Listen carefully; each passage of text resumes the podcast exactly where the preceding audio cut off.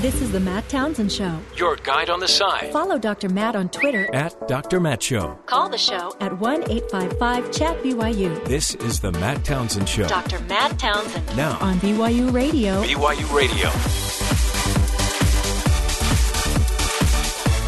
Good morning, everybody. Welcome to the Matt Townsend Show. Ah, it's Friday. Yes. It's Friday, folks. And man, have we got a show for you. We've got so much to talk about, whether it's Romney or Debate Fest. I think it was like number 11. Was that the 11th debate? I stopped counting because there's more. It's not like it's going to stop. No. Not like they hit 12 and we're over. Yeah, this is crazy. Anyway, happy Friday to you. Also, happy day of unplugging. Don't unplug yet, Ben. No. You got three more hours. Stick to the task till it sticks to you. Do you do that? Do you turn off your phones, move away from devices, just try to have a No, unplug? I don't. My wife wants me to. I'm like, no. I don't. I enjoy these things. I I, need want to unplug, but I don't. I'm. I'll be on an airplane. I'll unplug then. Hmm. I always fall asleep for like the first two minutes. This your San Antonio trip? Yeah, okay. but I found out it's not San Antonio. It's Austin, Well, which is just as good. It's great. right. But I'll sleep for 10 minutes. Mm-hmm. Then I'll wake up noticing I'm snoring. And then I immediately look to the person to my right, and they're like, Yeah, I'm very, very sorry. sorry about that. You were snoring. That's when I'll unplug. Um, it's grammar day. We've already talked about grammar this week, in fact, didn't we? Yeah. We talked about, was it this week? It's a blur. It turns into a blur. Yeah, that was a while ago. National Employee Appreciation Day. Was it a while ago? Yeah. Today's the day we're going to appreciate Ben. Yes. Just well, I mean the company will. okay. He's not really our Yeah, employee. he don't, I works don't here. pay his check. He works here, takes direction, but Yeah. I don't claim him as an employee. No, why? Why would you? No. If push came to shove, Because I think if you say that, then someone will come to you and raise your taxes or something. Oh yeah, Oh, you're a Do small employ business. people. No, we don't. so where to begin? I guess we got to start with some Romney. So Romney had this big press conference yesterday. Well, a speech. It was like 17 minutes. And it really was the whole thing was basically to to just Trump bad. Trump bad. In fact, this was pretty much the headline. Here's what I know Donald Trump is a phony, a fraud. His promises are as worthless as a degree from Trump University. but you say, wait, wait, wait. Isn't he a huge business success? Doesn't he know what he's talking about? No, he isn't. And no, he doesn't. No, His bankruptcies have crushed small businesses and the men and women who work for them. He inherited his business, he didn't create it. And whatever happened to Trump Airlines? And then there's Trump Magazine, and Trump Vodka, and Trump Steaks, and mm. Trump Mortgage. Mm-hmm. A business genius, he is not. He's taking him on. He's not a business genius. There's all these other Trump things that have failed. And let me put it very plainly. If we Republicans choose Donald Trump as our nominee, the prospects for a safe and prosperous future are greatly diminished. Let me explain why I say that. Donald Trump says he admires Vladimir Putin. At the same time, he's called George W. Bush a liar. That is a twisted example of evil trumping good. So See what he's- they did there? Trumping? Yeah. Okay. I don't know. I don't know if people got that. It was a bit of a joke there. I'm getting a sense that Romney doesn't like Trumpster. Yes. This is a true fact. But he, he was very he was he was very uh, passionate that Trump can't be the nominee. He can't be. He's selling us, uh, you know, he's selling us something. He, he's he's phony. He's a liar. But he's he's smart. Donald says. Now, Donald Trump tells us that he is very, very smart. I'm afraid that when it comes to foreign policy, he is very, very not smart. Very not smart. Yeah, because he doesn't want to say he's dumb. Because that sounds like something Donald would say. Right. And he's trying to have a higher level of discourse here. So why do you think he's doing this?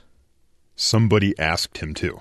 You think uh, you think Like probably it. Rubio? National GOP committee called up and say, um, hey, Mitt, you're the one guy who could do this.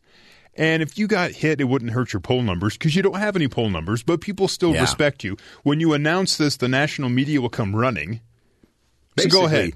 Basically, what he, he said also is look, just a vote for anybody else is a better vote. So in Ohio, vote for Kasich. In Florida, vote for Rubio. Where uh, Cruz can win, vote for Cruz. Do you know what that would end up in? that sounds like something that would happen, like a, a log jam at the convention. People did that. That's the brokered convention. That's what people don't want because then, then when you show up to have your convention to show off, look, we're a united party, you just have chaos. Right. And they don't want that. I want that because I think it'd be great TV. oh, I know, but see what he's But pe- saying. but they don't want ba- that. They want bad. America, great TV. That was one of the complaints from the uh, presidential candidates is that he didn't offer a solution. Right. He just said, "Don't do all this and then vote for these guys in their individual states." But he, but Romney didn't offer. Hold on, let me get this straight. So the candidates Yes, that are partially responsible for why th- we're in this hole yes, are mad that that Romney, not a candidate, yes. didn't offer a solution. or as they called it, a path forward. Well, he did offer a path forward. Not one that led Vote to a for solution. anybody but Trump, and then Yeah. at the convention it'll be decided. Yeah, they want. Because at the convention, Well, if- I, I think they each. I think like Ted Cruz wanted Romney to say, "Vote for Ted Cruz." Oh, That's yeah. what he wanted. That's exactly what he wanted. But at the convention, it could be very simple because if if Romney or if Rubio and Cruz have more total delegates than Trump, so Romney and Cruz combined Mm-hmm. have more total candidate or uh, uh, what are they called Pl- uh, delegates. delegates than the Trumpster, then they are the ticket. And it's very simple. If Cruz has more delegates, he's the president, candidate, nominee. Second runner up becomes vice president. Then Kasich could become Secretary of State. it's very simple. you just start handing out like Department of I, Transportation. think, I mean, it really, Go it could, it could feasibly just be that simple Yeah. because it would be everyone but Trump. But if, anyway, but, but they don't see that as a solution. no. They they want the endorsement. They want to be the winner, and uh, Romney didn't do that. So. But then you got to get to the debate because the debate was uh, again a crazy, exhausting experience. It was. It was. I, I'm not even going to talk about the op- one of the opening statements by Donald from Donald, but it was a reference to the hands again. Unbelievable that this is even in the game. Ah! It's crazy. It is crazy. And then I here's personally what I think is happening. I think Donald is not held to the same standard, period, No. of any other person on the stage. Because he's not a politician. He's just a guy. So he can kind of waffle. Mm-hmm. And and that was actually I thought really I thought they did a really good job of capturing because they had they could pull up charts and say and videos. Now, You said this, now here, you say and you this. said this. Yeah. And this is what I think the benefit of technology is: is let's finally start catching. Well, before everyone. people would point that out, and he would deny it. He go, "That's a lie." Right. Well, now they on the, on the stage uh, on the show they showed clips. This is what you said here. This is what you're saying now. What's the difference? Yeah. So um, let's play clip 14. This is Trump talking about why he, we would call it flip flopping. Historically, is what we call a politician when they do it. He called it flexible. But I've never seen a successful person who wasn't flexible, who didn't have a certain degree of flexibility. But, and I really mean it, you have to show a degree of flexibility. If you're going to be one way and you think it's wrong, does that mean the rest of your life you have to go in the wrong direction because you don't want to change? Now, on some levels, he has a point. Oh, if you absolutely. find out that your position is completely wrong, new information comes in, Right. you can change your mind. You say, "I was wrong. Here we go." He's just denying he said anything on right. many cases. Right. Well, and, and he can he can say I misunderstood that. I thought he was talking about Iraq, not Afghanistan. I thought this, but I don't know who David Duke was. Right. Now I do. My earpiece Yeah. wasn't working. Yeah. So, but here's the bigger dilemma because in and we've talked about this on the show before. A lot of times in the conservative GOP party, it's more about principle than it is about uh, about like collaboration, for example. And his his I, the the, the flip flopping idea in the GOP doesn't work because you're supposed to have a principle that you based your decision on. So you, this Not is where a you're, situation. You're solid. You never move from here. It's the situational ethic thing where every situation is different, so my values and my ethics are different. That's what everyone's frustrated with because he seems to be fairly uh, unprincipled, is what I guess they. He's just he doesn't have, I don't know, a mooring that he's tied to. So. th- Then there was the back and forth, like a million of them, and Ted Cruz jumped in and started fighting with Donald, and actually telling and Don, telling Donald to breathe, just breathe, just breathe, and it turned into yoga and then back to flexibility. Play clip seventeen. Um, I wrote one op ed supporting President Bush's nomination after he made it. I would not have made that nomination. But let me point out, not if what you Donald say in the actually op-ed. cared That is about- not what you said in the Don- op-ed. Donald, please, I know it's hard Yeah, not I to know it is, interrupt, but it's not what you said in the op-ed. Try- breathe. Lion breathe, Ted. Breathe. You can do it. You can breathe. I, I know it's hard. I know it's hard, but just When they're done with the yoga, can I answer a you, question? you for him? cannot. Under- I really hope that we don't we don't see yoga on this stage. Well, he's very flexible, so you never know. And that's so now the pundits are saying, you know, Rubio's just being a comedian now. Come on, Rubio, you got to give your positions. Much of the night was that back and forth, and it seemed like Rubio and Cruz were kind of ganging up together, almost tag teamish. And Rubio would take on the Donster, but the Donster, um, and, and then what was interesting, it seemed like to me, is that Cruz again took better advantage of it than because Cruz could always bring it back to his position that I'm the one you trust. Look at what's going on here. It's just I don't know where we're going to go with this. I don't know how this ends. And then it gets back to that whole Wall Street thing. The Wall Street, uh, no, what was it? Uh, the, you know, the New York Times interview Yes. with Donald. Where it's off the record. all- what did it actually say? But the issue is people. I guess off the record, he he said that none of his immigration stand, stands are really going to matter because he's not going to do most of them. Everything's negotiable. We'll figure out a, a, a way forward. Which is why the flexibility thing keeps being such a big deal. And they're saying just re- just tell the New York Times to release the the off the record stuff, which they said they would, and he's like, no, I won't do that. Yeah, of course.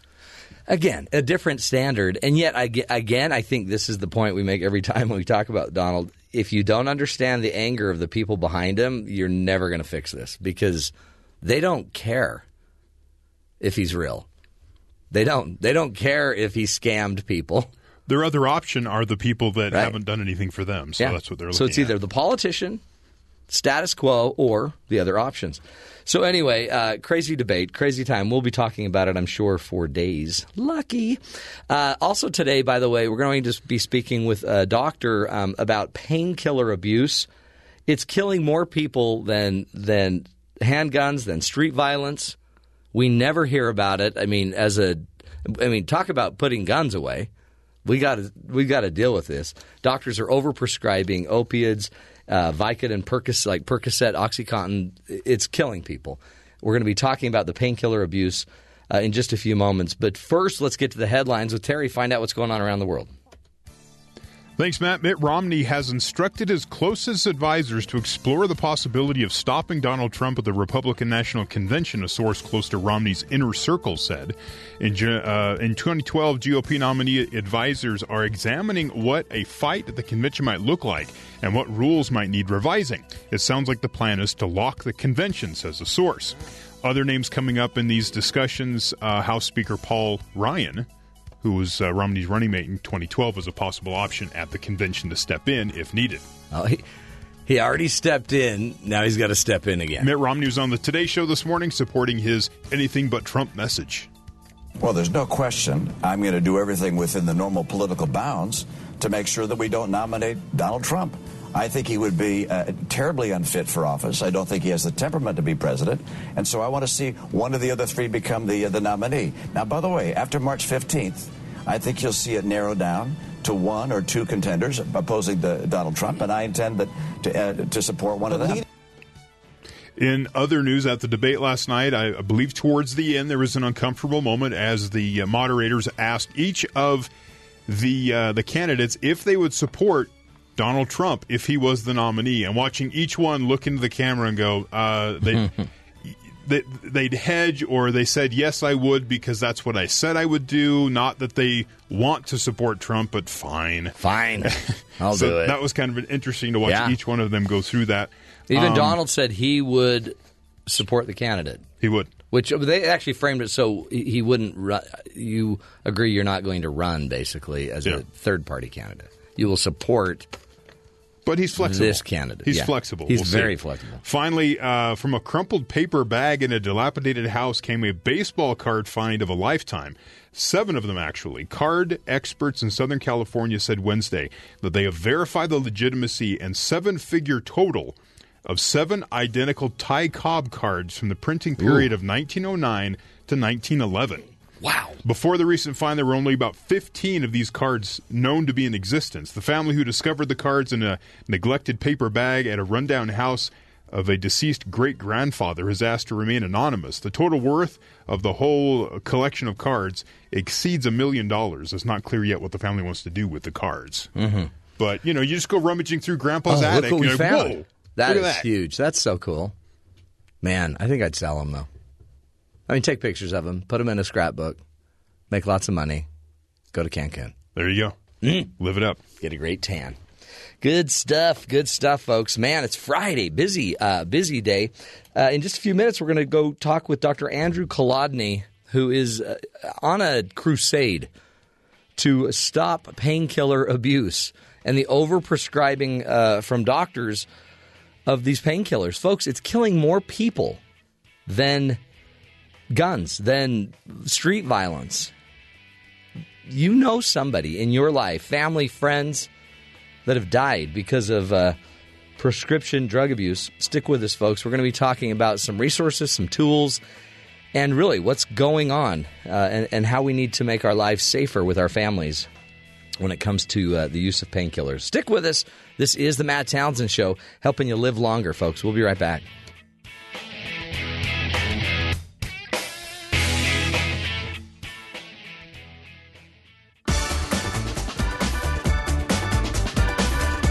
Welcome back, friends, to the Matt Townsend Show.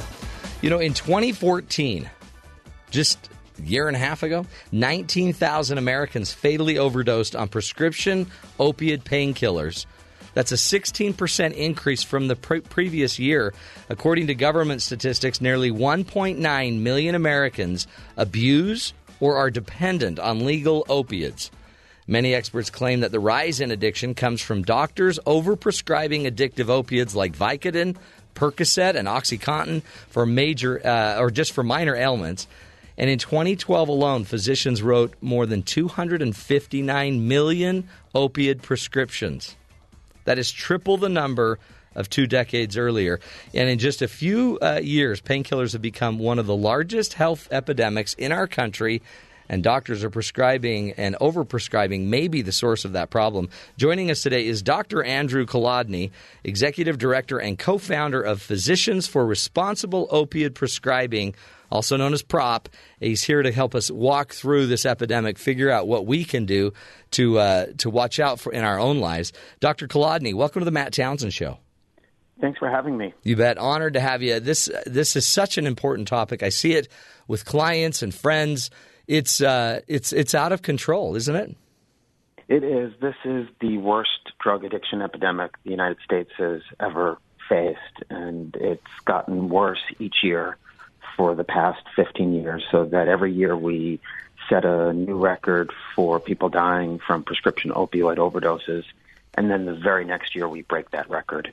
Uh, and it, and it's I mean to me I just reading the numbers 259 million opiate prescriptions in 2012 just that right there might tell us the story because 250 million prescriptions times I don't know $30 a prescription or whatever the numbers are that's a lot of money. It is, and you're right. That does tell much of the story. The reason that we are in the midst of a severe epidemic of opioid addiction, and I should say when you know when I use the term opioid, I'm not just talking about drugs like hydrocodone and oxycodone, commonly prescribed pain medicines. Heroin is also an opioid, and in fact, the effects that heroin produces in the brain are indistinguishable from the effects produced by oxycodone So an Mm. experienced heroin user can't tell the difference between e- each of those drugs. But the, the reason that we've got this severe epidemic of opioid addiction is that the medical community began to prescribe very aggressively starting in the 90s. And as the prescriptions went up, rates of addiction started rising and overdose deaths along with it. So so interesting because um, I there's you know in a lot of cities across the country heroin addictions and overdoses are off the off the charts. So heroin would be more of the street the street version of the prescription painkiller. That, that's correct. Well, we basically have two groups of Americans that have become opioid addicted over the past 20 years a younger group and an older group. The younger group, when they get addicted, and they could be getting addicted through medical use of painkillers prescribed for sports injury or some kind of medical procedure or dental procedure, or they can get addicted from recreational use. That young group, when they get addicted, and they now need a large supply of pills on a regular basis, they have trouble getting that from doctors. They can get a few pills here and there from doctors, but doctors are uncomfortable unless the doctor's a drug dealer. They don't want to give a healthy looking 25 year old lots of pills on a regular basis. So that group winds up on the black market. And the pills are very expensive on the black market. So if they're in a region of the country where heroin is available, they switch over because it's mm. much cheaper. And over the past 15 years, we've seen heroin move into more places where it wasn't previously available to meet the demand for it by these young people who've become opioid addicted. But it's important to remember that there's this older group that's become addicted. These are people in their 40s, 50s, 60s, 70s, 80s who are mostly becoming addicted through treatment for chronic pain. And when that older group gets addicted, they don't need to go to the black market. They usually can find doctors who will prescribe them all of the pills that they w- would want. And what's interesting and not well known is that the overdose death rate is actually much higher in the older group hmm. that's easily able to get pills from doctors than it is in the younger group that has to switch over to heroin. Why is that? Well, I think if you're giving someone who's opioid addicted a very large quantity of opioids on a regular basis and uh, they've got an unlimited supply, it's very easy for them to wind up taking too much and overdosing. The younger people who are out on the street buying heroin, they're having a harder time making ends meet. Sometimes they're engaging even in criminal activities to maintain their opioid supply. Overall, the amount that they're using tends to be a, a much lower overall opioid amount. What's beginning to change, though, is in the past two or three years, the heroin supply has become much more dangerous. Yeah. Increasingly, it has a drug called fentanyl mixed into it, which makes that the heroin much more potent. So we have seen a very large uptick in deaths in, in heroin users because the heroin has become more dangerous. But even with this very dangerous heroin supply, we still see more overdoses in middle aged people receiving legitimate prescriptions for opioids from doctors. And and talk to us about what an opioid does to the body. What what are they feeling that uh, it's not it, it's not like overstimulating them? Isn't is it slowing them down? What's it what is it what is it doing to the body? Well, in large doses, you'll see people appear very sedated when they've taken an opioid, and certainly in, in a large dose or even in a small dose, if you're not taking an if you're not used to taking an opioid, it can slow your breathing, and it can even slow people's breathing down so much that they stop breathing and they die of an overdose, which has become a leading cause of death in the U.S. Um, opioids can relieve pain. They also can produce a euphoria. They can make people feel good, and so that you want to keep taking the drug over and over again. The problem is that when someone takes an opioid repeatedly, whether they're taking it repeatedly because a doctor prescribed it or they're taking repeatedly because they like the effect, it's a highly addictive drug. If you keep doing that, you wind up addicted to the drug. And then without the drug, you feel absolutely awful. You feel pain, you feel flu like symptoms, and you feel severe anxiety like like a panic attack, like you're going to die, like you're losing your mind, which is why people will do very desperate things sometimes to maintain their opioid supply. Mm. And they can become tolerant to it like, like within two weeks, right? So just two weeks of a knee injury, you could become, you could, it would no longer, you'd need to take more in order to have a higher or, or stronger effect. Th- that's that's right. In fact, it can happen in even a week. Can if you're it? taking an opioid every day, a few times a day, you'll start to need a higher dose in order to get an effect, in order to get uh, pain relief. But also, within if you're taking it every day, your body begins to become dependent on the drug. So that when you stop taking the drug, you'll start to feel withdrawal symptoms, and that begins in in as little as five days. I mean, if you're feeling, if you're becoming addicted to a painkiller because of a needed or necessary surgery, this is, yeah, it's it's. There's got to be a better way, right? Well, in, yes, there there is, and in Western Europe, for example, opioids are prescribed much more cautiously, um, and they're doing probably a better job of treating pain than than we are. Opioids are great medicines for end of life care when you want to ease suffering from someone who might have metastatic cancer, for example. And they're very useful if you've just had major surgery for a few days. But we've got dentists giving teenagers you know, 30, 40, 50 Vicodin after wisdom teeth come out when they never even needed to give one Vicodin, Mm. where drugs like Advil would have been just as effective, if not more effective, because it's anti inflammatory. So we do have massive overprescribing. We're giving out pills um, much too easily. The doctors who are writing these prescriptions and the patients who are taking them or the parents who are giving them to their children, I don't think they recognize that we're talking about drugs that are essentially heroin pills that need to be prescribed and taken very cautiously. Yeah.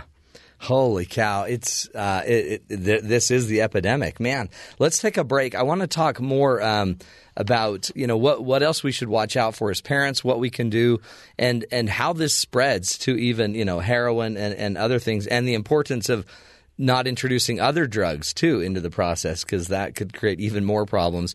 We're speaking again with Dr. Andrew Kolodny from the Organization of Physicians for Responsible Opiate Prescription or prop and they again have a wonderful website uh, to get to kind of clue us all in on, on this this epidemic. There's probably no better word for it than epidemic. We'll take a break come back and uh, continue the discussion folks. Painkiller abuse don't take it lightly. This is a serious serious deal. This is the matt townsend show helping you live longer healthier lives. We'll be right back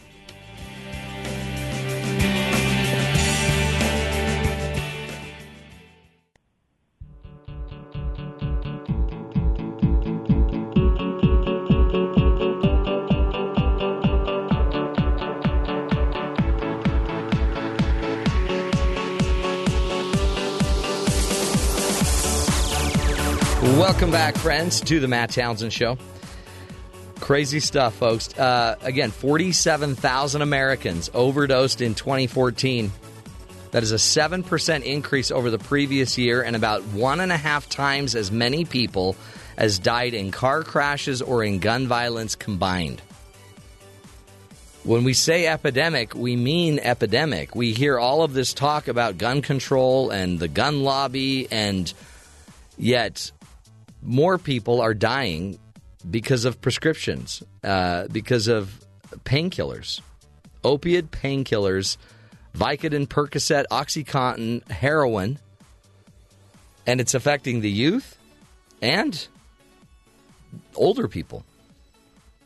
And honestly, in a crazy world we live in, heroin isn't where heroin is is kind of the cheaper version of these prescription drugs, but it's the people that are using the prescription drugs. It sounds like, according to our expert, that are really ending up, um, you know, becoming more addicted, more hung out and strung out than uh, even the younger people that are just using the heroin.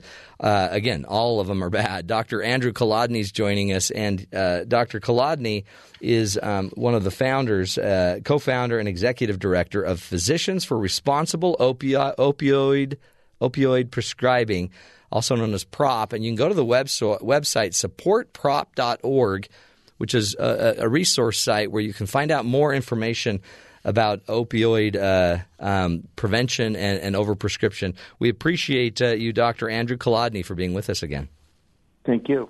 It um, again, I found it in my own family. I've seen it. It starts with you know a surgery, and uh, like you said, an overprescription, probably you know forty pills, then need you know lead to them borrowing or finding or stealing another forty, and then eventually they start shopping it. And I mean, I've seen it. I've seen people lose their kids, their family, their marriages, and eventually have to go to heroin and then hit the street. It's it's a terrible, terrible thing. And you're saying this really, this is this is everywhere, and we're not paying attention to it. That, that's correct. Uh, every state in the country has within it counties that are have that are struggling. Counties where there have been sharp increases in overdose deaths, where families have been devastated either by overdose deaths or, or struggling with a loved one who has uh, addiction. Uh, and this is a problem that's really continuing to get worse. As, it meant, as I mentioned earlier, it was caused by doctors overprescribing pain medicines. We started in the 90s to really prescribe opioids more aggressively. And the reason we started to prescribe so aggressively is because in many ways we were responding to a, a brilliant marketing campaign that misinformed the medical community about how risky these drugs are. The, the risks were minimized. The medical community was told that that addiction had been the, risk of addiction had been overblown, and that we were letting patients suffer needlessly. That we could be much more compassionate if we recognized that real addiction from opioids was very rare. The proper way to treat pain is uh, just about any complaint of pain was with an opioid. And doctors didn't just hear this from the drug company making OxyContin or from other drug companies that ultimately got their painkillers on the market. They were hearing it from professionals eminent in the field of pain who were on speakers bureaus for the, the drug mm. companies, but they also heard it from their hospitals, from their medical boards, from their professional societies. There was this m- movement. Many of the people involved in the movement really believed what they were saying. There was this notion that opioids are a gift from Mother Nature and we're letting people suffer needlessly because we're too cautious. And so you, doctors began to hear that if you were an enlightened, compassionate physician, the way to treat pain is with opioids. And as we responded to that campaign and as the prescribing went up, it led to this public health crisis we're dealing with today. Is there uh, it seems like there are tighter restrictions now on doctors where their prescriptions are now, I believe, being tracked better by the by the federal government. Um, is that helping crack down on this at all? There, there really isn't tracking of prescribing. Every state has, uh, except for Missouri, has uh, uh, databases called prescription drug monitoring databases, and those databases could be used to track aggressive prescribing. They could be used to even have a medical board send a letter to a doctor saying, look, we're worried about your prescribing. Please prescribe more cautiously or, or sanction doctors if they're prescribing very aggressively. That's not really hmm. happening. What is happening is that the medical community is being encouraged to use those databases to see whether or not their patient is visiting multiple prescribers. That's it, yeah. Because of course, if the patient is visiting lots of doctors, they're probably addicted, and giving them a prescription could kill them. Uh, so um, that's happening, and a few states have even mandated that their prescribers use the database before writing a prescription for a narcotic. But n- those databases, unfortunately, are not being used to monitor the prescribing practices. It's crazy because we hear so much about the drug war and we've got to tighten the border so we're not getting drugs across the border. But then the drug war could just be big farm too, right? Big pharmaceuticals pushing a lot of uh, research in the 80s and 90s that that wasn't necessarily, you know, academic and uh, and and changing, you know, the way we see prescriptions and, and the way we see medicating. That, that's right. I think the legal narcotics manufacturers have been a much bigger problem. They actually, by promoting opioids, as safe and effective for common conditions where, where they may not be safe or effective. Uh, by doing that and by changing the way the medical community prescribed opioids, it led to this crisis. It led to millions of people getting addicted. And they even created a market for the drug cartels who are able to su- supply heroin.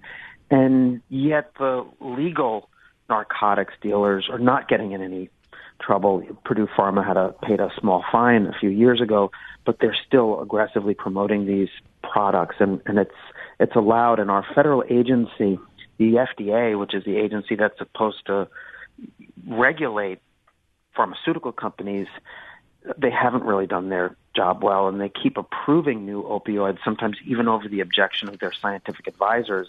New opioids keep coming onto the market. My sister was a nurse and uh, in an emergency room, and she said she actually quit because of this thing, because of uh, you know addicts that keep coming in and just shopping doctors, faking injuries, doing whatever they can to get their next prescription.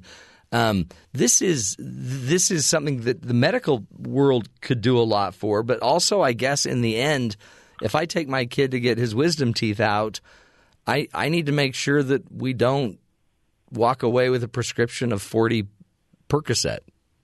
No, um, you know, first of all, even if you were going to use an opioid, um, after wisdom teeth come out, there's pain for maybe one or two days. Yeah, two days you worth. Needed more than two days worth, but um, there's good evidence that Advil, uh, uh, drugs like ibuprofen, are better uh, for dental pain, um, and they have an anti-inflammatory effect. And in other countries, they don't give ch- you know teenagers Vicodin after Right. wisdom teeth come out. They give them drugs like Advil. So um, I, I think that really is um, important. What about after surgery? So if somebody went in for hip replacement surgery, um, I assume that might take a little more time needing pain meds. But at, at what point do do you need no longer need pain medicine? I mean, how do you After- do that? Yeah, after major surgery, a patient will typically, uh, if they're going to need opioids, it usually be for two or three days, even a hip replacement. There are some surgical procedures, for example, open chest surgery, where a patient is absolutely going to need opioids for more than three days after they've had that type of major surgery. But for most severe pain, it's usually that you don't need opioids for more than three days, and yet we're re- routinely giving far more than that. Uh, medical staff and hospitals are being encouraged to prescribe aggressively because the hospitals want to get good ratings from patients on you know did did the hospital do everything to treat my pain? Did i get a medicine for pain every time i needed it?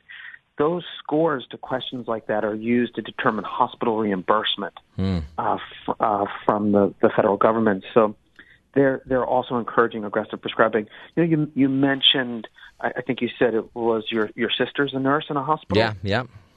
and it was very frustrating for her to have to deal with people coming to an emergency room saying they have pain when what they wanted was a, a painkiller because they're addicted. You know, I, I don't. We shouldn't really think of these people as addicts in the sense that you know there's this group of people in our population who are just bad, who Right. want to just take drugs because it feels good. They're not addicts. They are suffering from addiction. And for many of them, that addiction began by taking pills exactly as prescribed Right. by doctors. And even though they can engage in, in behaviors that are pretty bad once they're addicted, we should recognize that they really have they're they're suffering from a from a disease and their quality of life is awful. Oh, yeah. They wake up every morning with some degree of withdrawal until they've taken their first dose. Their life revolves around maintaining their opioid supply. The opioids themselves actually make people feel depressed. The only way they can try to feel normal or feel any pleasure at all is by taking an opioid. So these they're really miserable and suffering and and if you're a doctor or a nurse in an emergency room dealing with these folks pretending to have pain, it can be very frustrating. You can get angry at them. But we we have to come up with better ways of helping these people get treatment. Yeah. And we're, we're not doing a very good job. And you will One hear. them- yeah. Oh, go ahead. No, go ahead, doctor. Well, I was going to say one of the more effective treatments for people who have opioid addiction um, is treatment with a medicine called buprenorphine or Suboxone. Yeah. And there's not enough access to that that medicine, unfortunately. And um, we have to do a much better job of seeing that people get treatment. If we don't, and if we just focus on preventing new cases of addiction, which we have to, but if that's all we do is focus on more cautious prescribing, then heroin will keep flooding in and overdose deaths will remain very high until that generation dies out. And explain Suboxone because a lot of times that is that's that's the drug that's kind of I guess the gateway drug off of the opiates. Yes. So um, Suboxone has opiate. Uh, you'd consider it an opioid because it does interact with the brain's opiate receptor. Um, it works differently from other opioids. We call it a, we call it a partial agonist, which is sort of a fancy way of saying that it doesn't produce a full effect.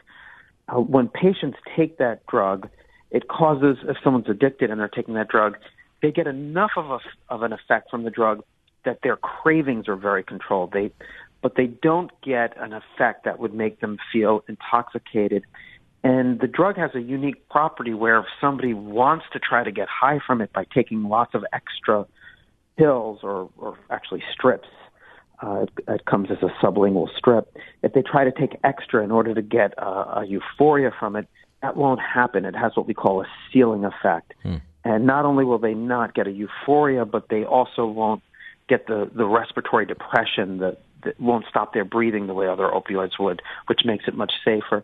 There is a stigma around being on an opioid-like drug for your opioid addiction, and um, there are some who would say that's not really treatment.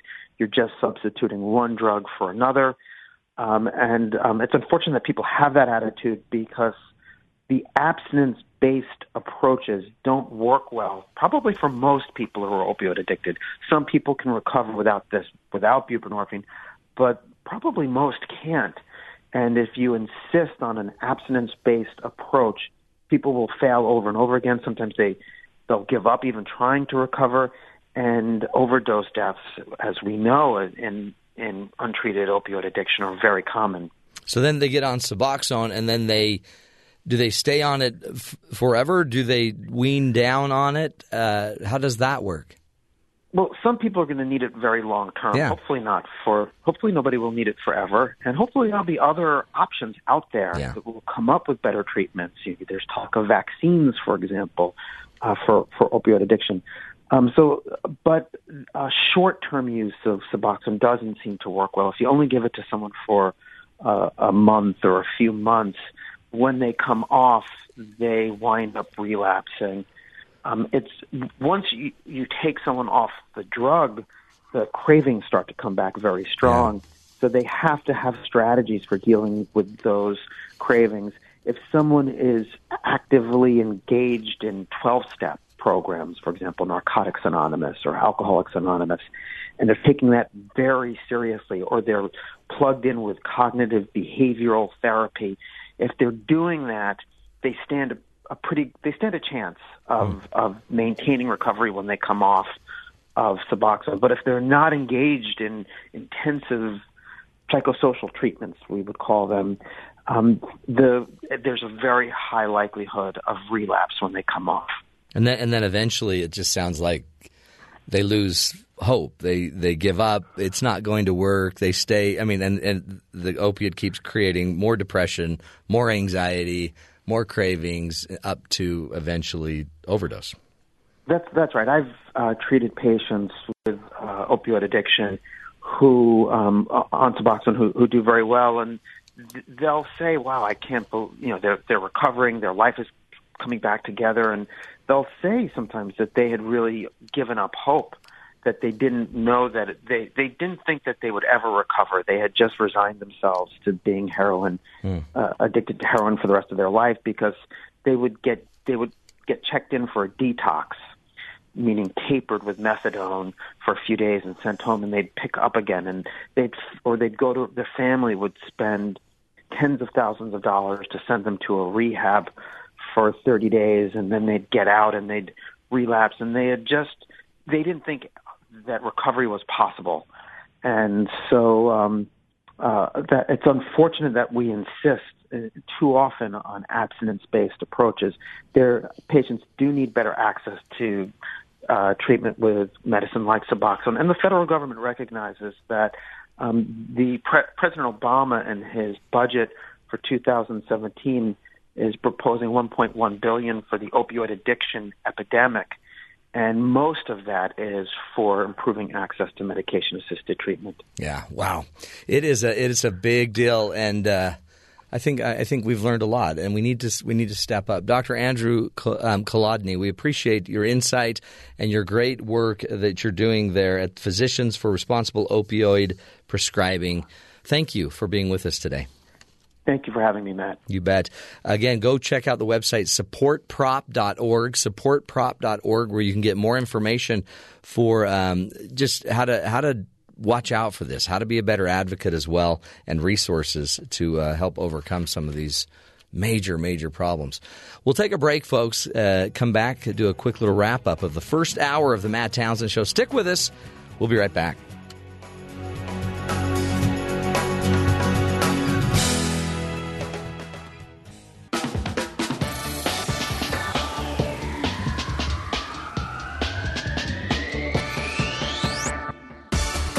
Welcome back, friends, to the Matt Townsend Show. Man, I think you, I think you see it uh, again. You can easily have this mentality that somebody that is addicted to uh, to any painkiller, to any drug, they just lack character, right? They just, uh, they would just focus, hunker down. They they could just kick it. They could fix this, folks.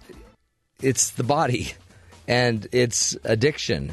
It's a sickness. It's an illness, and it's being preyed on by uh, large organizations, huge institutions that are designing the chemicals, the drugs, and uh, pushing the prescription of them.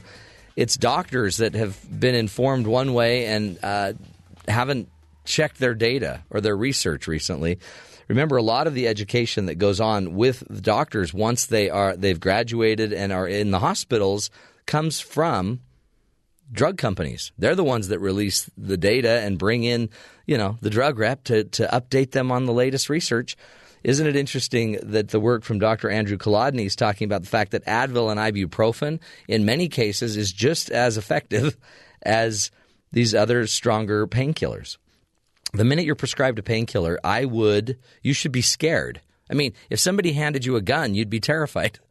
You'd be terrified. If somebody hands you 10 painkillers, I'd be terrified. So when you go in and just have a simple procedure done and they give you 10 or 20 painkillers, be nervous. It should have the same effect on you as if somebody is handing you a gun. Because for some people, in your genes, you may have the addictive genes too and be more likely to get addicted. Within one week to two weeks, you could become addicted to the painkiller. And all because you got your teeth done or you've you had a little surgery. It's crazy, folks. So take it seriously. More deaths than in car accidents and gun violence annually combined. And overdoses are going off the chart because now heroin is a cheaper fix. Instead of a $40 pill, it's a $5 bag of heroin, and the heroin is now laced with other drugs like fentanyl. Not not good. Watch out for it. Watch out for your kids. Watch out for the drugs that are in your house. Get rid of them. Take them. Don't flush them. That creates other problems. But take them and, and dispose of them properly. That's the first hour of the Matt Townsend Show. We'll take a break. We'll be back next hour. More ideas to help you live longer and stronger. Stick with us.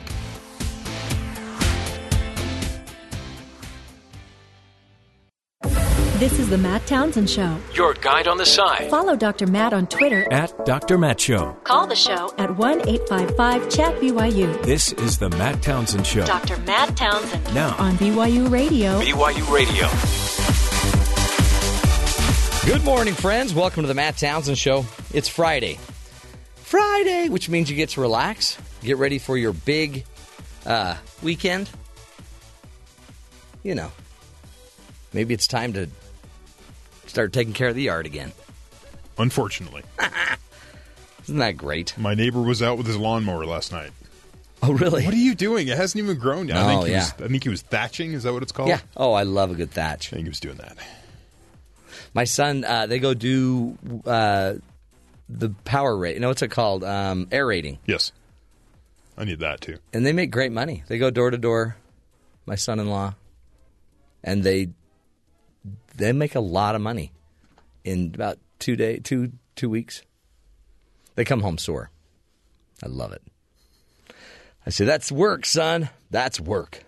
Hey, we got a great show for you today. We're going to be talking with Dr. Lori uh, Shemek about some work on how to rewire your brain for success. Sometimes our brains aren't wired right. If you watched the debate last night, you may have seen that. But we, we got to figure out how to keep our head straight, and because we all have memories of things that didn't go well, and sometimes we make those memories just they, they become the rule. You know, that's why people I think are afraid of public speaking. You can handle it, but you remember when you first had to speak in third grade and it terrified you and you had this reaction and then that reaction stays with you and then all of a sudden you're always afraid of public speaking. It's not that big of a deal. In fact, Ben, I'd like you now to take over the show. If you're willing to accept responsibility for that, I will be willing to take over the show. Discuss the uh, referendum that the UK will have on the uh, membership in the European Union. Go ahead. Once upon a time. Okay, Oh, there we go. Thank uh, you. So, that was very close. We almost turned it over to Ben. I was trying to think of an important slash boring topic, and that's what came to mind. That was really boring. Because it's important, but oh my gosh, you listen to people talk about it, you're like, Yeah. oh, drive Right. off the road. Right. So be careful. Don't drive and listen to the BBC. Hey, um, if you were going, if you let's say, let's say you were going to die someday, Just for instance. hypothetically, Yeah. would you ever want to see who came to your funeral? So if you have could, I've often thought about if that. you could watch your funeral now, would you want to see it? You'd kind of want to see what people would say about Yeah. you. I went to a guy's funeral recently, and uh, he wasn't really from this area. He was living with his, his one of his kids He was an outsider. when he died. And so you show up to the funeral, and there was 20, 30 people there. Oh, You're in a large room, and there just wasn't a lot of people there. His Yeah. family was there, but like, lo- you know, there wasn't a lot of friends because he'd moved away from them, and so there's no travel and all that. So it just Mm-hmm. Well- seemed kind of like yeah, you'd want more people there. yeah, and yeah, and you'd want to see like, are they crying? Is there a lot of laughter? Yeah. Like, why are they laughing? What jokes do they tell about Like, you? what impact did I have on Yeah. them? Yeah. Yeah. So check out this. A Chinese man holds his own funeral to see if mourners will show up. Well, that's Earlier this month, a 66 year old villager in eastern China held a funeral to mark his own passing someday in the future, just to see who would show up. As it turns out, more than 40 people cared enough to show up to his mock funeral, with the numbers inflated by intrigued residents from the neighboring villages. Due to a myriad of unspecified family troubles, neither Zhang Diang nor his siblings ever succeeded in establishing their own families, and so he had no offspring. Hmm. All he had at the test were kind of weird villagers that wanted to see what's going on at the mock funeral. How disappointing it, when you show up, I mean, when you go to your funeral, and what if no one was there? That'd be sad. yeah. I, I Just you. so would you want to know? Well, I wouldn't want to know that. I want to die pretending like I'm.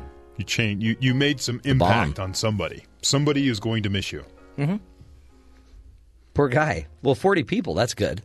None of them really family No, because they've had issues. but he also didn't have much family to speak of. Right. You got to put some work in to have some family. So that's Yeah. kind of on him. I have a That's feeling at my funeral I wouldn't get a lot of coworkers. Hmm. Just because they, you know, they got to work. Yeah, I think it depends on the day of the week it is. Oh, I would probably plan my funeral to be a weekend so I could ruin a weekend of all my coworkers. Keep me on cold storage Saturday, six o'clock. Six o'clock. Just we ruin the evening of Saturday. No, we've talked about this before about burying people standing up. Mm. But Because China is running out of space to bury people. But is that weird? It, it wouldn't be weird to like. I don't. Well- I don't think of it. In, instead of lowering the casket slowly and you just sort of drop it in the hole. just straight down. But wouldn't you rather? Like I personally want my casket up on its end, so I'm standing, because that's how people have seen me. I want to be reclined so I'm comfortable. Do you? Yeah, just sort of at an angle. Well, I'm looking like, at it. Yeah, I'm. Uh, I'm looking at it this way. No one's going to see you when you're reclined forever. So I'd rather that they remember me the way they knew me, upright. Hmm? So they either need to put me in a chair. I see you sitting all day long. I know, You but, sit but, I know, here? but I, no, but I'm upright. Then you sit in your office. Yeah, but if, so watch this. If I was They, they could probably mummify you in the sitting position. yeah, exactly. But if I was reclined, if you walked into my office and I was reclined, you would be that would weird you out. Like, what are you doing there, Matt? Just reclining. Seem relaxed to me. So I don't want their last memory to be of me flat on my back. So hard at work. I want to be. I want to be. I want my casket tipped on its end, Hmm. just a slight lean, so I'm leaning back in the casket. Why don't they just put you in an office chair? Just put you just in the ground. That'd be great. Yeah. I don't know if you could. I don't, you- you'd need a special casket, I guess. Well, you don't need a casket. Just a chair. A casket is more for your family. They could just. They could just duct tape me to a chair. Yeah. You know there you I go. I mean, duct tape's pretty cheap. You probably about spend a hundred dollars if you want to kind of Well, step up on an office chair. You can get the colored. You can get like camo duct tape. You can get different colors. Oh yeah. Be really representative. But of, I, I am. I'm going to be. I'm going to be upright. I don't want.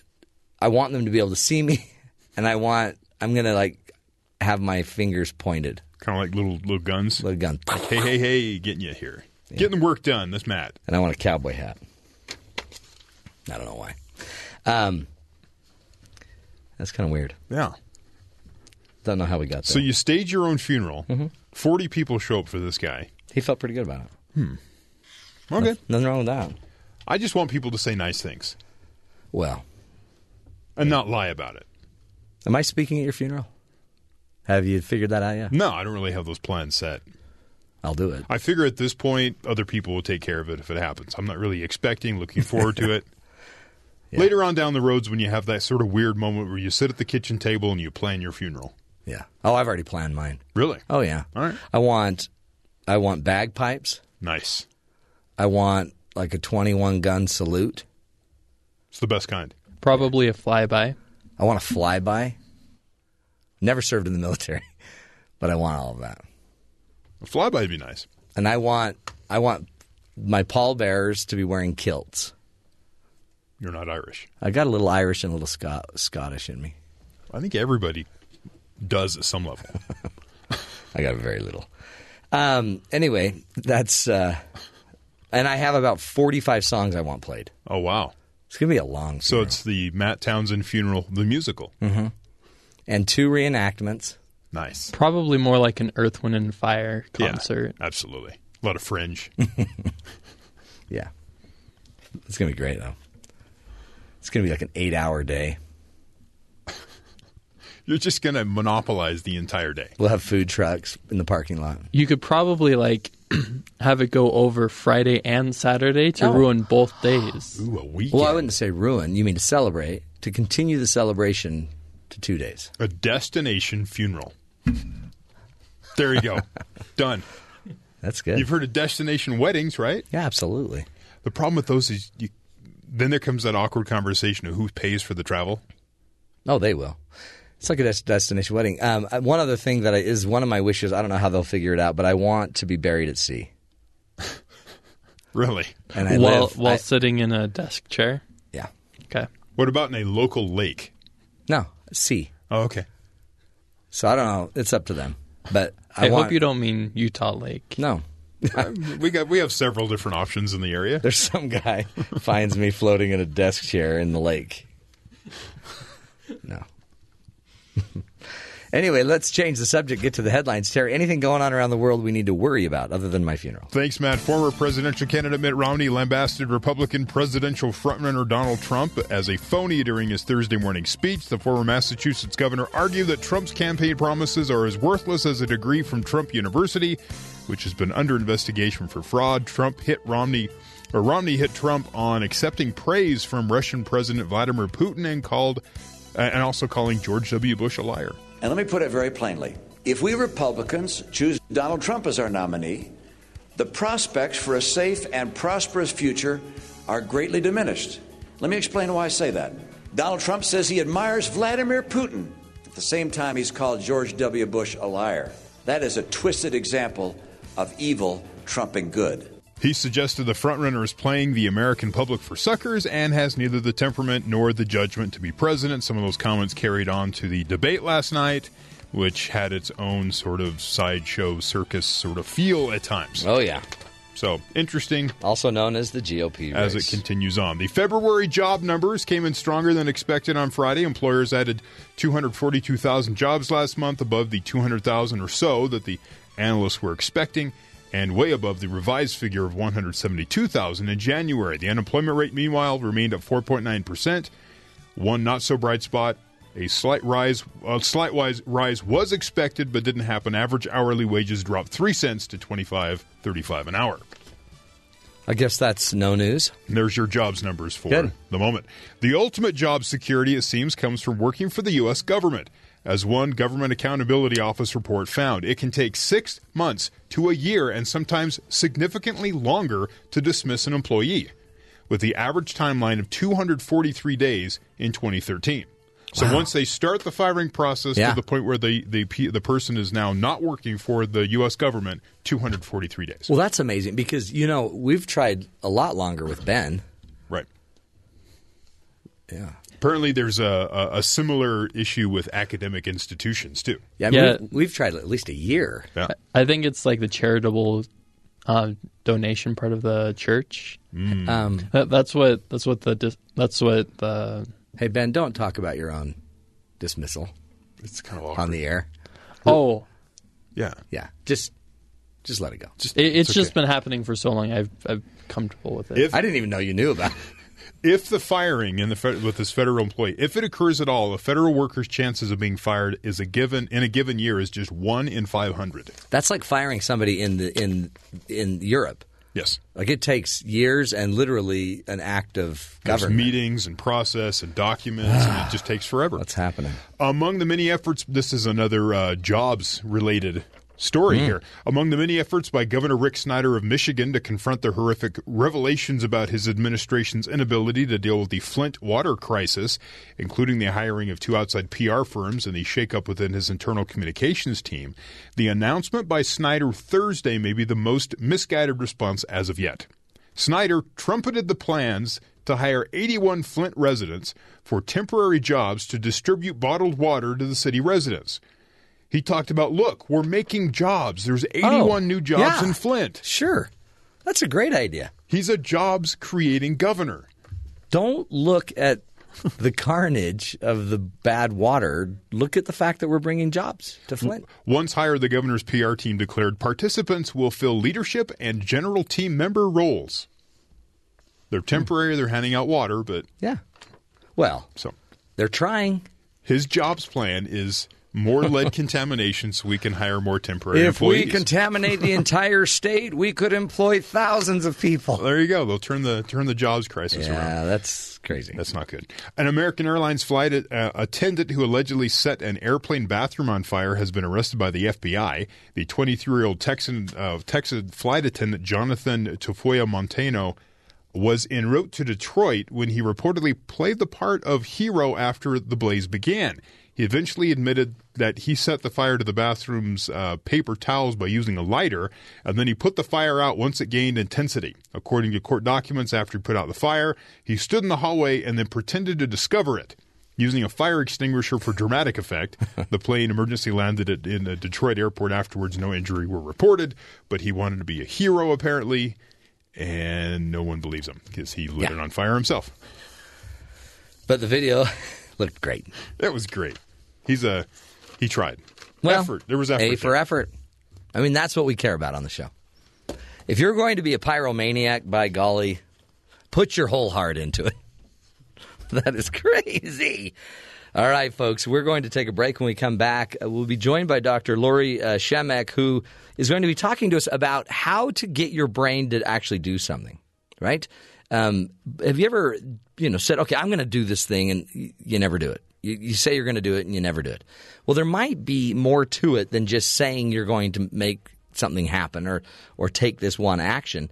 You might need to to try another way to get things to happen in your world and maybe you don't need to just commit to it. Maybe you actually need to find some emotional connection to it. It's an interesting way to rewire your brain for success. Stick with us, folks. Uh, I think it's going to help you a lot. We'll take a break. We'll be right back. This is the Matt Townsend Show, helping you find the good in the world. Stick with us.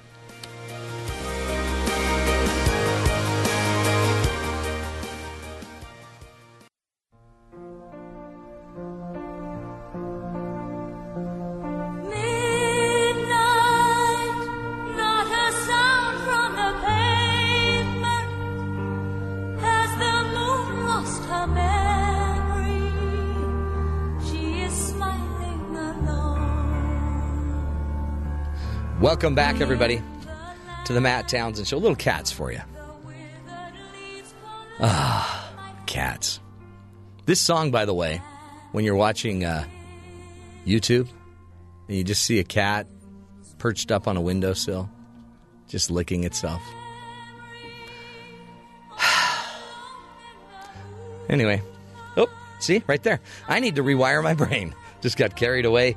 Hey, we uh, we wanted to bring on our next guest, Dr. Lori Shemek, is joining us because you know every one of us has this time in our lives where we we think we want to do something and we don't seem to ever follow through on it, or a time, for example, where we may have messed something up, like a presentation, let's say, in front of our class in eighth grade civics, and you know, you you blew it you just blew it. And everybody looked at you like, oh man, what a loser. Or how about that time that, uh, you know, you, you maybe were embarrassed because of something you did. You, you not only blew it, but you blew it so publicly with your, you know, in front of your student body in high school. Well, our memories are a big part of what memories from years ago can become a big part of what we end up doing day in and day out today of how I go about doing things, of maybe some reasons why I'm not motivated to maybe make a call that is so important to my work life, or uh, why I'm not willing to step up and do something that's hard. And the problem is, I don't even know why I'm not doing it today, but it might be connected to other reasons or other parts of my history. Our guest today, Dr. Lori Shemek, um, is live from Texas and Dallas, and she's talking to us about an article she wrote How to Easily Rewire Your Brain for Success with One Simple Action. She's here now to help us uh, make our way through our past and our problems and get some success going today. Dr. Lori Shemek, welcome to the Matt Townsend Show. Well, thank you, Matt. It's great to be on. You bet. Great to have you. This is a big issue, isn't it? Where sometimes just some subtle hidden issue keeps us from progressing today. It absolutely is. It's a it's a huge issue because many people often wonder and are frustrated why can't I move forward? Why am I not succeeding? And most of the memories that we have as we're growing up, for example, are filed in our subconscious. And as you mentioned, if you blew it in front of the class, well, that gets filed in the I'm not so great file, right. okay, in the brain. And then if you got an A plus, for example, on your uh, report, then that gets filed in the I'm good uh, file in your brain. So you store this memory, and then and they they compile, and then eventually you begin to perceive what you've stored, and this is all subconscious.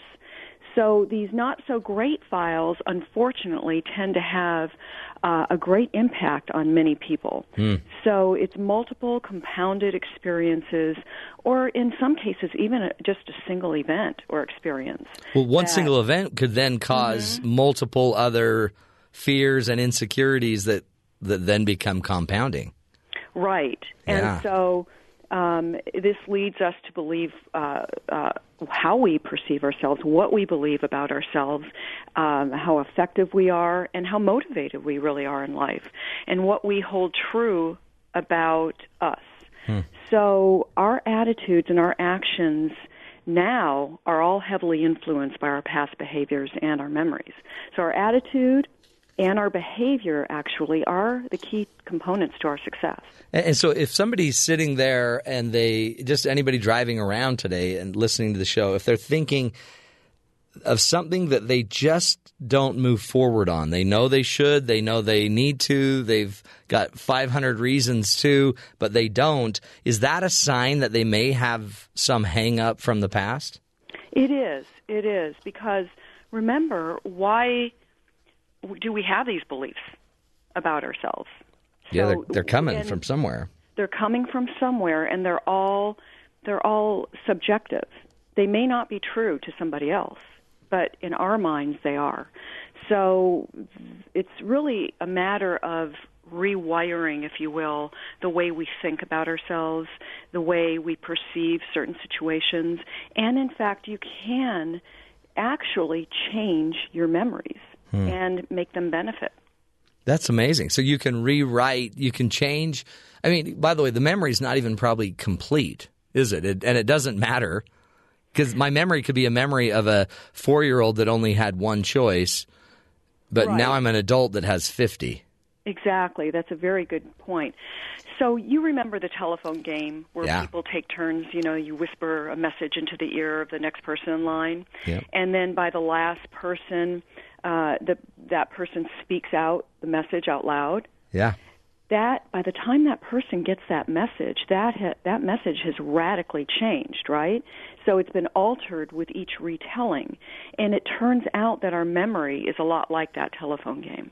Hmm. We we think our memories are intact and impeccable, but in fact they are not. Every time that we um, retrieve a memory, it becomes less precise, and they found this through research. Wow. And I, guess that's important to think of because your your memory's not there to make you become a great public speaker. Your memory's there to make sure you don't die.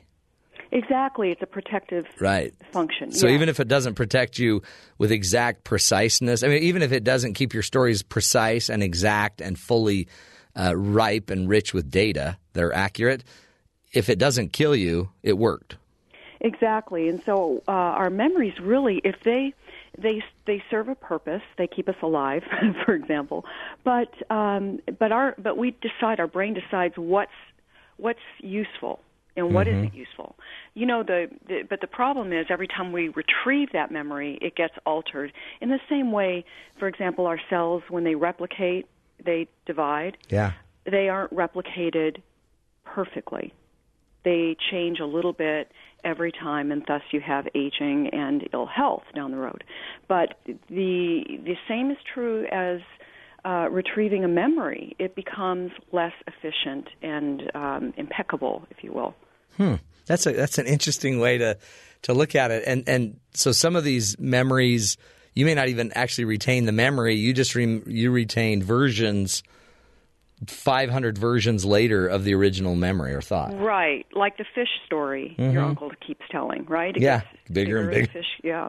It's it's such So a once you start questioning the reality of a memory, things fall apart actually pretty quickly. So many of our assumptions about the human mind, what it is, why it breaks, and, and how things can be healed, are rooted in a mistaken belief about how experience is stored in the brain. So uh, there was a recent survey that showed that 63% of Americans believe that their human memory works just like a video cam- camera.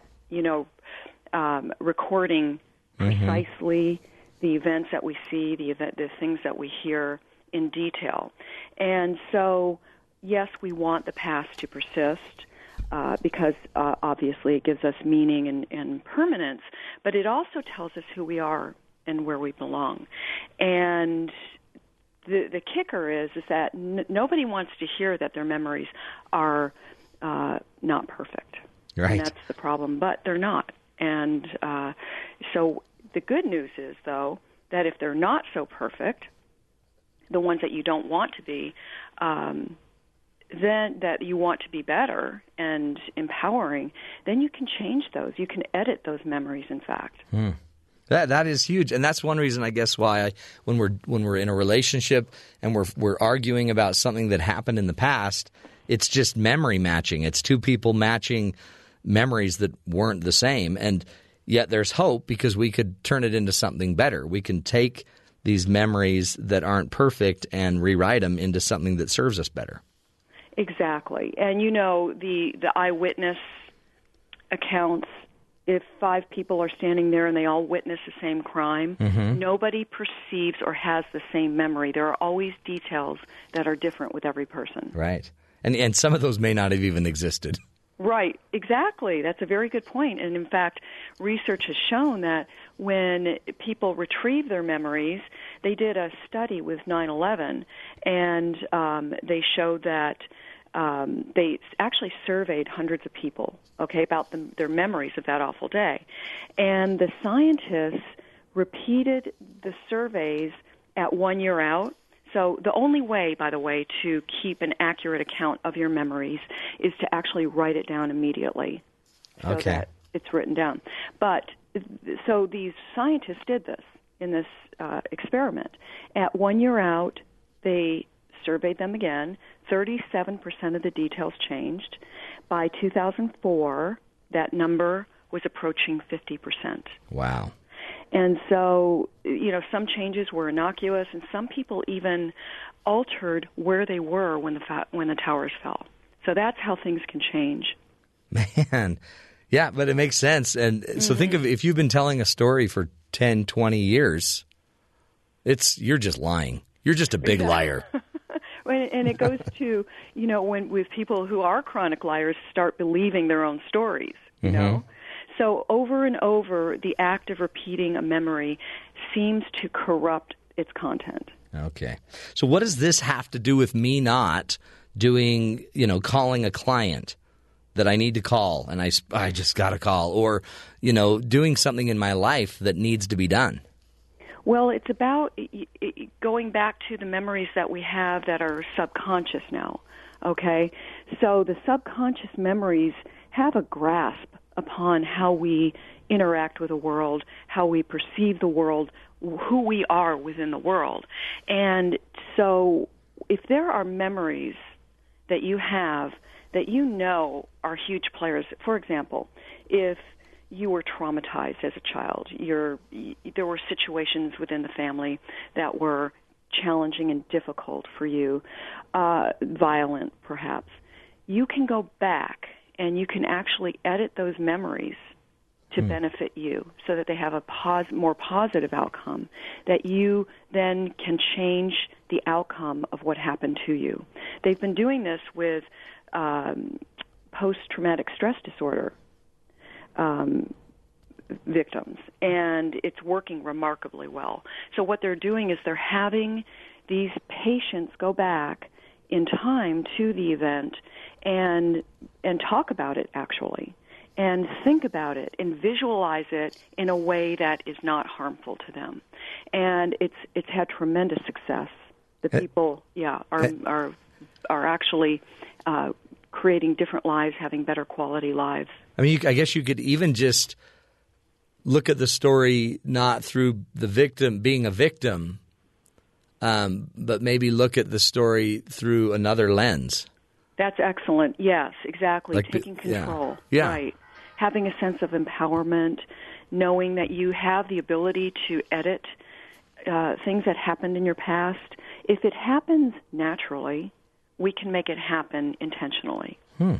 They actually have created a a um, a pill, if you will, that has only been experimented on with rats, but what they've determined is that um, when we retrieve a memory, certain proteins are um, are uh, triggered. Okay, Mhm. And it it happens right at the time of the event. So what they did was they took the rats um, and they unfortunately uh, gave them electrical shocks. Okay. Yeah. And at the same time of the shock, they they had a very loud noise that startled them. So what they decided was that at they eventually they took away the um, the shock, and then they had the loud noise. Okay, it scared the rat. Yeah. It, it, it created a frozen um, uh, in time, if you will. They would just stop, and what they did at the time of the loud noise, they injected specific proteins that erase the memory of the electric shock. And they weren't afraid anymore. Hmm. And it was interesting. So they actually are working on this with humans where they can inject proteins that will help erase specific memories. And it sounds rather sci fi, but they've actually done it with rats. Oh, wow. But think of how that could help some of these soldiers coming back from war uh, with PTSD. I mean, this is powerful. Yeah. Yeah. So it's these sets of proteins that happen every time we um, are in the act of remembering. But it has to. So in the case of the rats, it has to be done right then and there. Mm.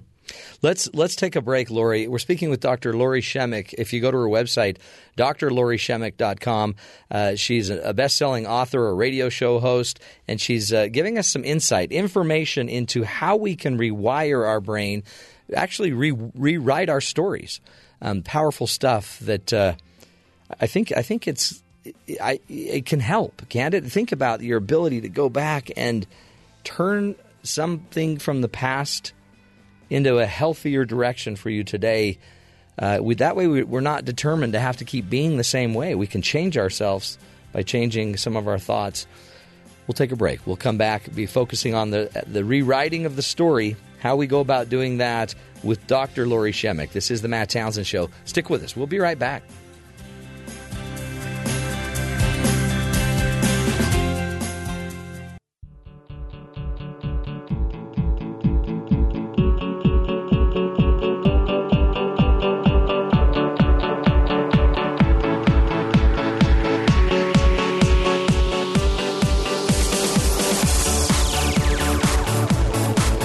Welcome back, friends, to the Matt Townsend Show.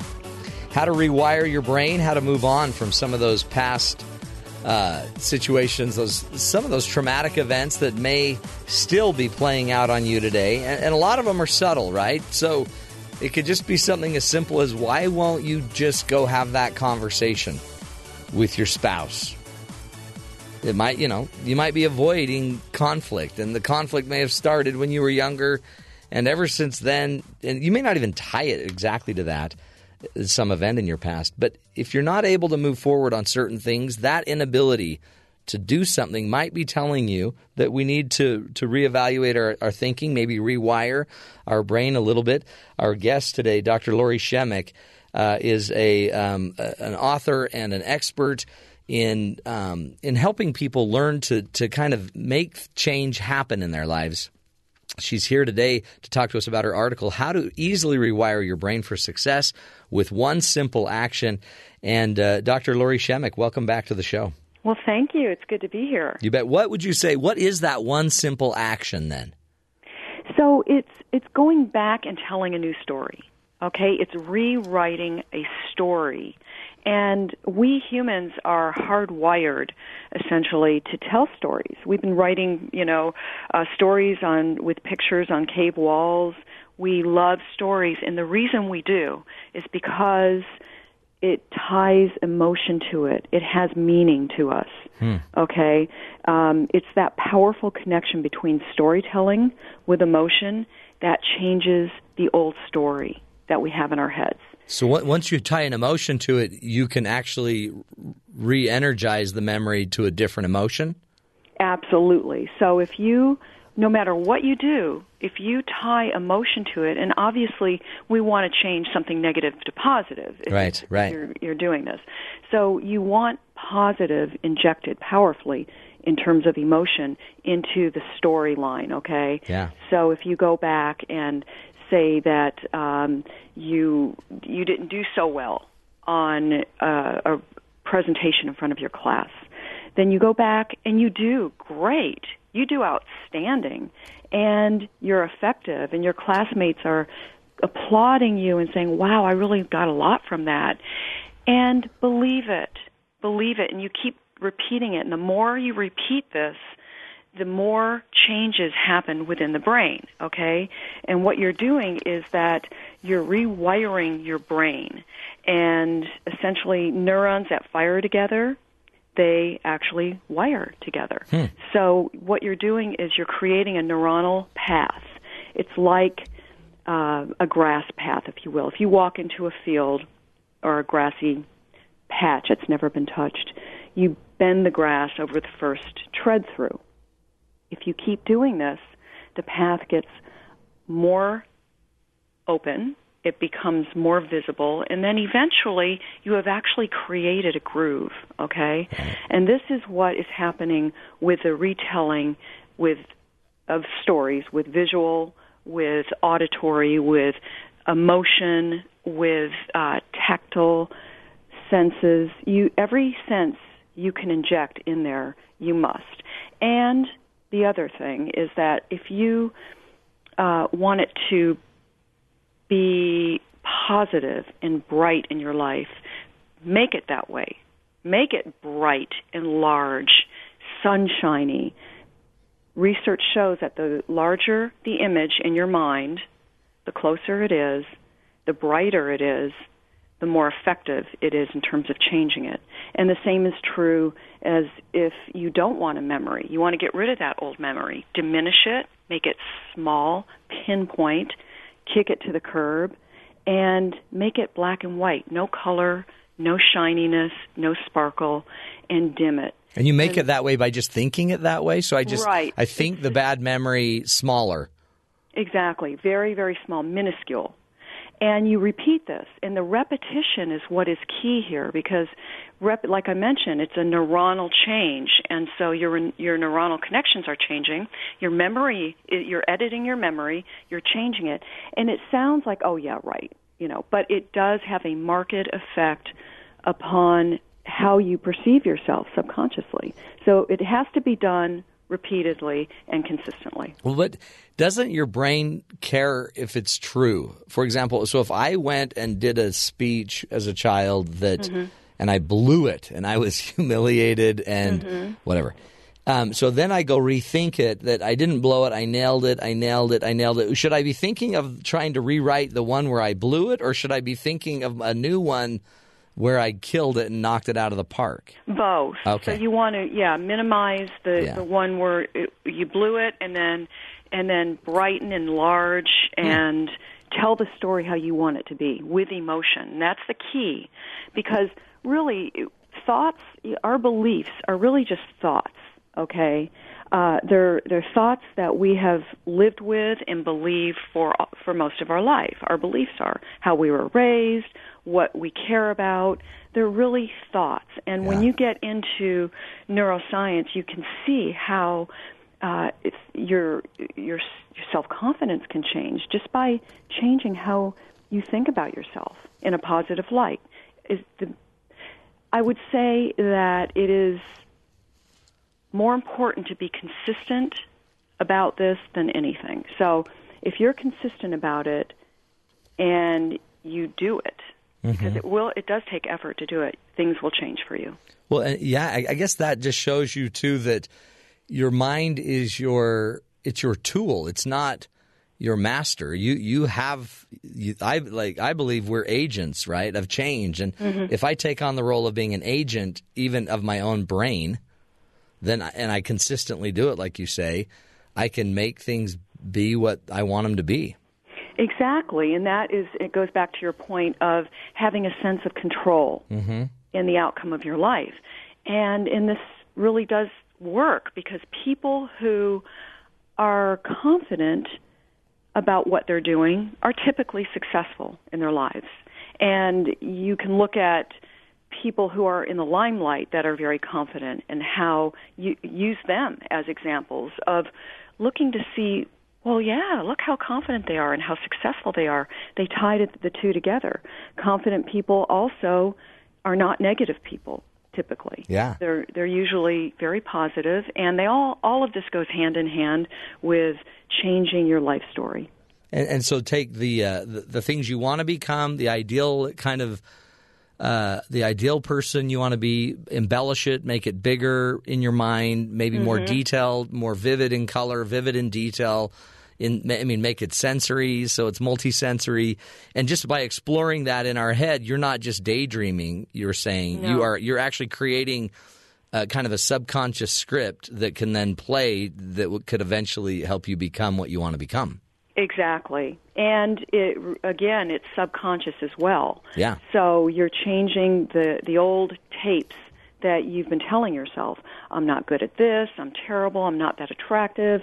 I'm uh, not that intelligent, and you know the list goes on. That was the things that we tell ourselves.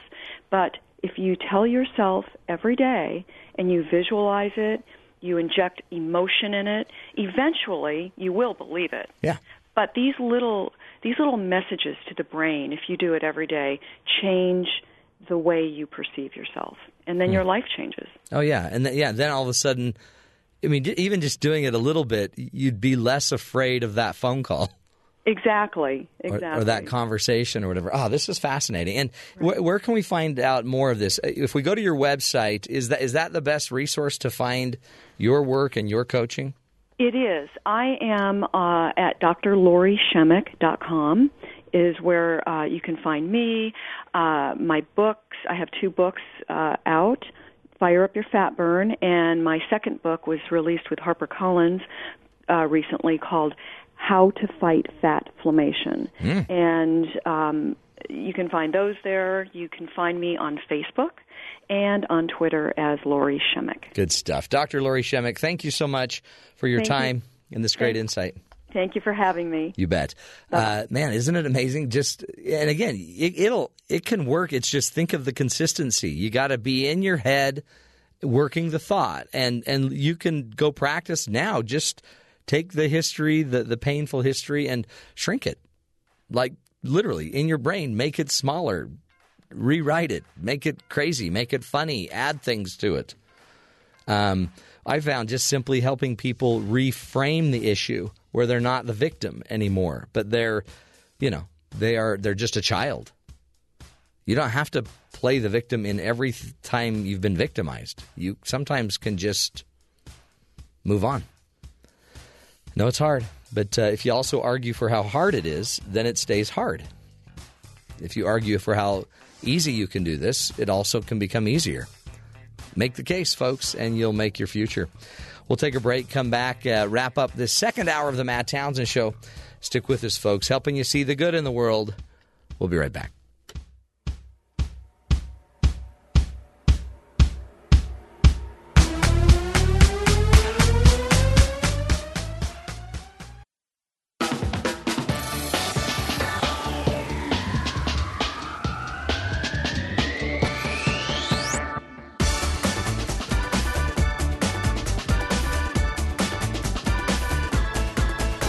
Welcome back, friends, to the Matt Townsend Show.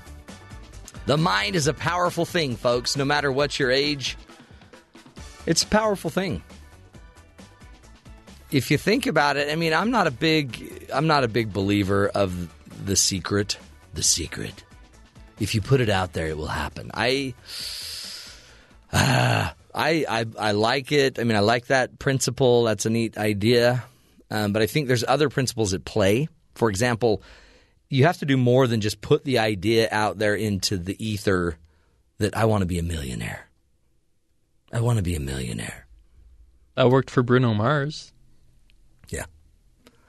But Bruno probably did other things. Like he sang a lot, he danced a lot, he wrote a song, he found somebody to produce it, they sold the record. So it's one thing to project what you want, it's another thing to actually do what our last guest was telling us to do, which is in your head, shrink the negative thought in your memory. Really, like, I really can't be a singer. I blew it that one gig. Take that one gig, shrink it, and put it in its place. She says, make it black and white. Take the idea of you getting another gig right back at the same place, but you blow it out of the park, and people are going crazy. Then all of a sudden you grow that idea and you think that idea.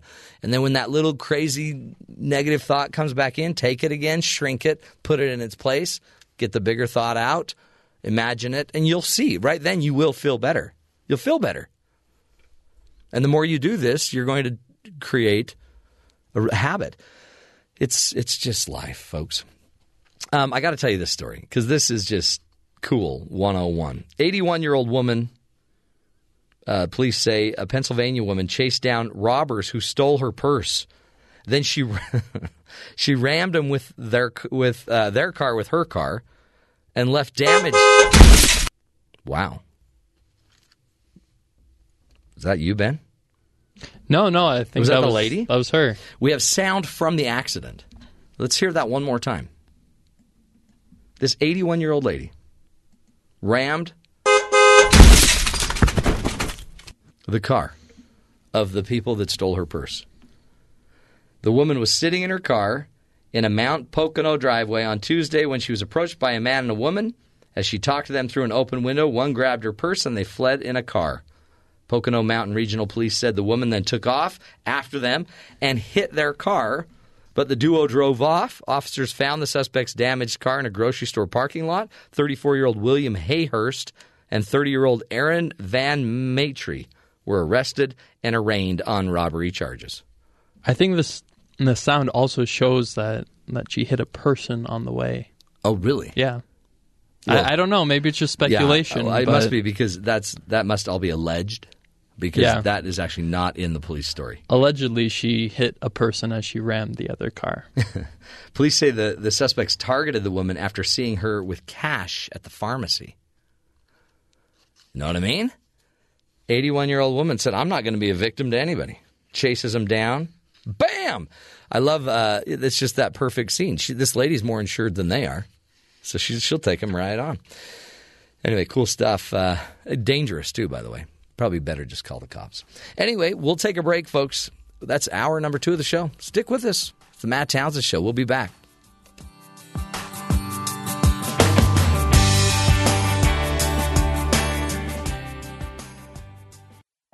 This is the Matt Townsend Show. Your guide on the side Follow Dr. Matt on Twitter. at Dr. Matt Show. Call the show at 1 855 Chat BYU. This is the Matt Townsend Show. Dr. Matt Townsend. Now. On BYU Radio. BYU Radio.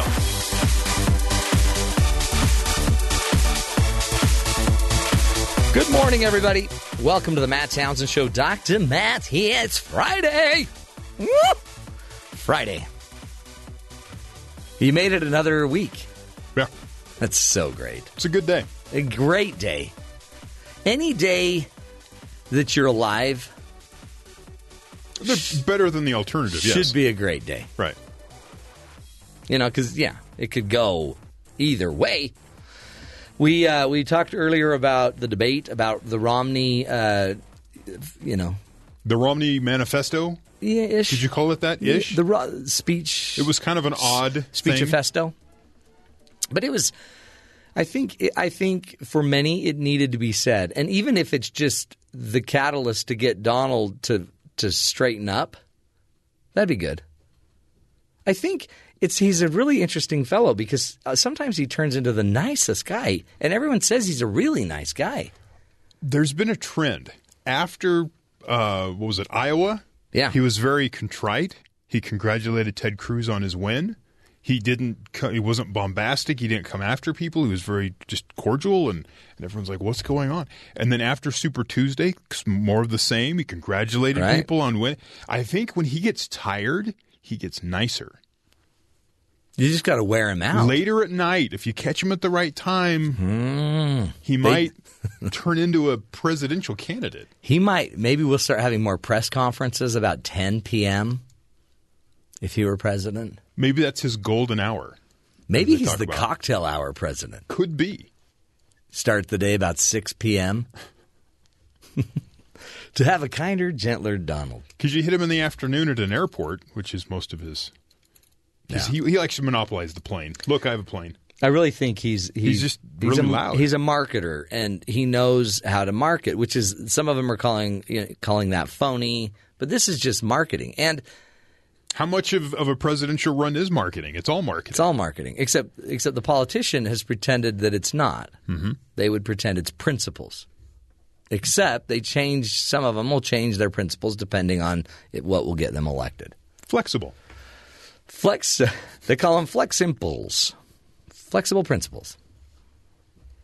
Anyway, Don's got a different. I really think he's held to a completely different standard. Yes. In everything because he's he's already known to have problems, and he's a business person. But if he gets up there and does anything different than what he did on his TV show, Yeah. people would say he's being fake. Right. So he's just being who he is. And Really? everyone else is trying to be a politician. Isn't it true that you ran that lady over in your limousine? Look, I didn't see a lady. My driver said we didn't hit anybody. There's a lot of people screaming in the streets of New York. it wouldn't matter. It wouldn't matter what happened. Like he said, I could shoot somebody. It wouldn't matter. And the mere fact that he actually said that shows it doesn't matter. No. But then apparently peop- it did then, admit. Then people cheered. They're like, yeah. Yay, shoot somebody. They're all going crazy. Shoot me, Donald, shoot me. okay. It's crazy. And I think that's what Mitt's saying is great, it's fun, it makes good TV. He's in, he- he's his ratings are incredible. I love it when he I love it when he tells like a, a news person, just trust me. Trust me. Just trust me on that. I'll get it taken care of. Yeah. Don't worry. I mean, in business, you can just say that. Oh, okay, I will trust you. But that's, I think, Mitt's just saying, careful. Your president can't just schmooze everybody. Maybe There- he can. Well, We'll see. A, there, what was, there was a great line Mitt had that was basically, you can't give real power. Be careful because his, I don't know what words he used, but it was like his lack of integrity should not be given real authority or power. Hmm. I can't remember. It was a great phrase, Something to that effect. but it's it's kind of true. And by the way, it doesn't make him more trustworthy or less trustworthy than the rest of them. It's just that the rest of them play in a system, Mm-hmm. and the system, a lot of people hate, but the system also keeps some order Yes. because there's still a check and a balance within the system. I was talking- Donald has no checks, no balance, no system. I was talking about this No with some order. of our producers the idea that you have two senators and a governor, Yeah. right? They all operate with certain sort of rules. When you go to the, the Senate floor, there's a code of decorum. Right. This is how we act. This is This, how we is how we discuss things. This is how we present bills. we There's don't order. talk about this Right. publicly. There's certain things you don't go to. The governor's office in Ohio, probably the same way. There's a certain way you carry yourself. You go to the debate stage, they bring that experience with them. Trump shows up and does whatever he wants and blows up the the the, the dynamic of whatever they're the other candidates are trying to do. The first debate, if you go back and watch it, the confusion on the face of everybody else up Oh, there, yeah. not knowing what Trump is doing. What? Now they're starting to get it. Rubio is starting to kind of hit back with some of the same kind of tactics. But uh, It's like it's like a bunch of kids, really, and it's like, oh, you know, when one they're all on a playground and one kid throws a rock, and they're all like, oh, we're not supposed to do that. Yeah. Well, he's like, well, I don't care. I'm throwing rocks, and he just keeps throwing rocks. Then the others start picking up rocks, and right when Rubio picks up a rock and throws it, everyone's like, hey, put that rock down. And Rubio gets in trouble. Ted Cruz gets in trouble. Yeah. Everyone gets in trouble, but the Don. and Trump's over there like, I don't know. He's like broken twelve windows. And it's it's crazy. It reminds me. Did you hear about this boxing champ? A guy goes in to rob a pharmacy. I mean, I'm just going to rob a pharmacy. Right. The robber runs in.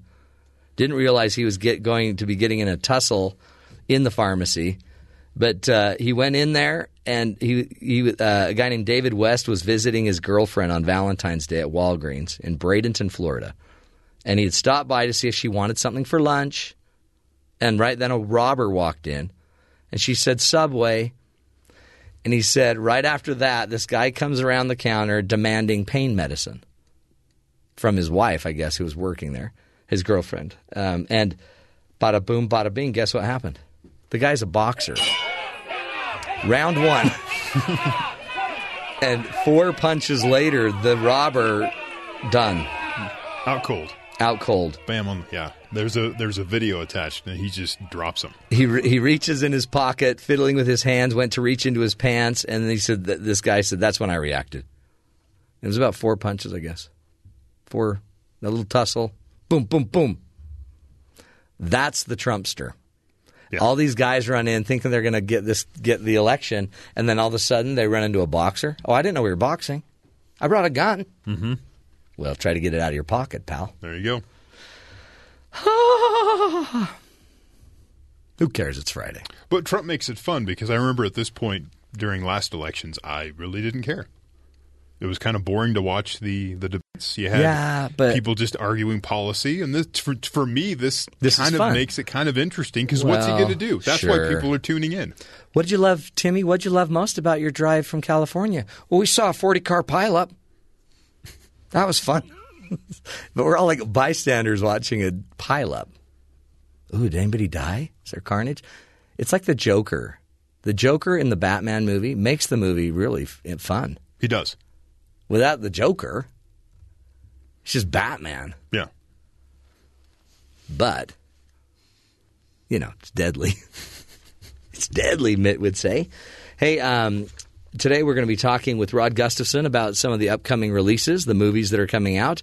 Do a quick uh, movie review with him. We'll also be meeting the producers. Caitlin and Leanna will be in. They're going to uh, be talking to us, um, I think, about student loans. Yes. Student debt. College debt. Yeah. I'm going to give them some ideas on how to stay out of debt. Hmm. Get, you know. I gave them mine. What was yours? Get somebody else to pay for your college. Yeah. Get married. Find somebody that really wants you to I, be. I got a major corporation to, to fund my college for me. Wow. That's really cool. Just I got a job that that was a perk, and I'm like, oh, look at that. Yeah, They, they've got great insight. So we'll, we'll get to them. Uh, but first, let's get to Terry South, find out what's going on in the rest of the world. Terry? The final question at the Fox News debate Thursday night was whether Marco Rubio, Ted Cruz, and John Kasich would pledge support that pledge to support the eventual Republican presidential nominee, if that is Donald Trump. Sometimes he makes it a little bit hard, but, uh, you know, I, I will support whoever is the Republican nominee for president. Senator Cruz, yes or no, you will support Donald Trump if he's the nominee? Yes, because I gave my word that I would. Senator Rubio, yes or no? I'll support the Republican nominee. Mr. Trump, yes or I'll no? support Donald if he's the Republican nominee. Watching people skin crawl as they say they're going to support a, an opponent. Oh, that was weird. that was fun. the 2016 underdog candidates, all the guys that just spoke there, along with uh, Bernie Sanders, are trying to make gains on the frontrunner Hillary Clinton and Donald Trump this weekend during the first election since Super Tuesday. On Saturday, both parties will hold presidential contests in Kansas and Louisiana. Republicans also vote in Kentucky and Maine. Democrats vote in Nebraska. Elections continue on Sunday with a main caucus for Democrats and a primary in Puerto Rico for the Ooh, Republicans. Cool. So then there's the option. Do It you, doesn't even end this weekend. Do you quickly jump to Puerto Rico for the weekend if you're a Republican candidate? Well, I would for a vacation, but I don't think it would help you with very many delegates. Probably not. No. Just stick to the mainland. So that's going on. Uh, Google, eBay, and Amazon are among the latest tech heavyweights to rally behind Apple in its, an encrypt- its encryption battle with the FBI. It is interesting because it's not an encryption battle, but oh, they seem to think it is. Yeah. encryption would be let, let's let's just bypass the all the software and open the phone up. Mhm. Where what they're trying to do is make it easier for them to find the password.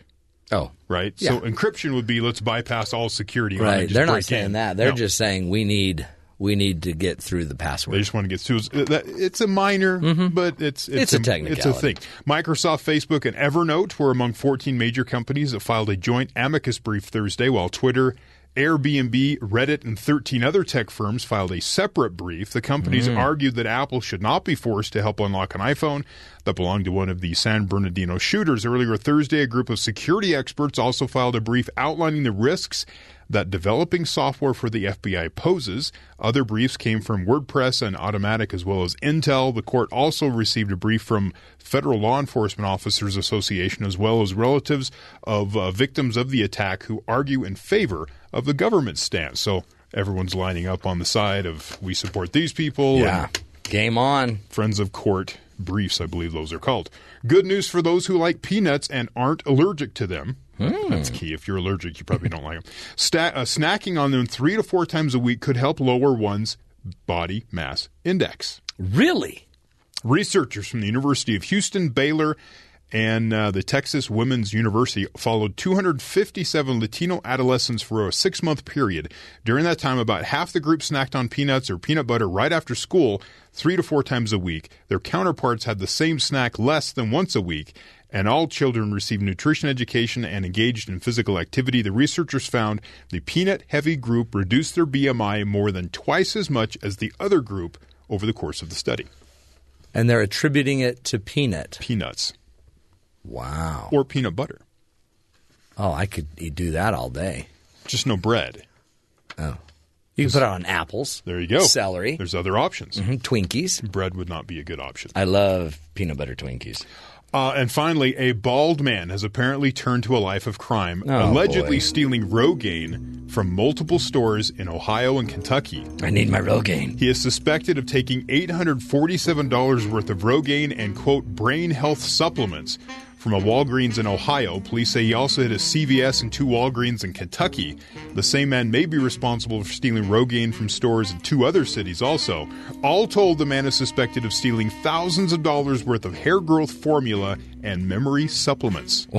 And he only steals those two things when he breaks into the stores. He ought to just, you know, take some peanuts while Maybe. he's at it. Yeah. Just so they don't know it's the Rogaine guy. You can get your hair back, grow smarter, and lower your BMI in one theft. Just wear a cap. Wear a cap. It'd be funny if he was hiding his baldness. Poor guy.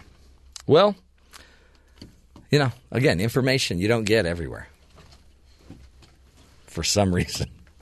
We'll take a break, come back. When we come back, we'll be talking to Rod, Rod Gustafson about uh, upcoming movies, things you got to pay attention to, what uh, what movies are coming out, and from uh, a, you know a parent's point of view too. Stick with us. This is the Matt Townsend Show. We'll be right back.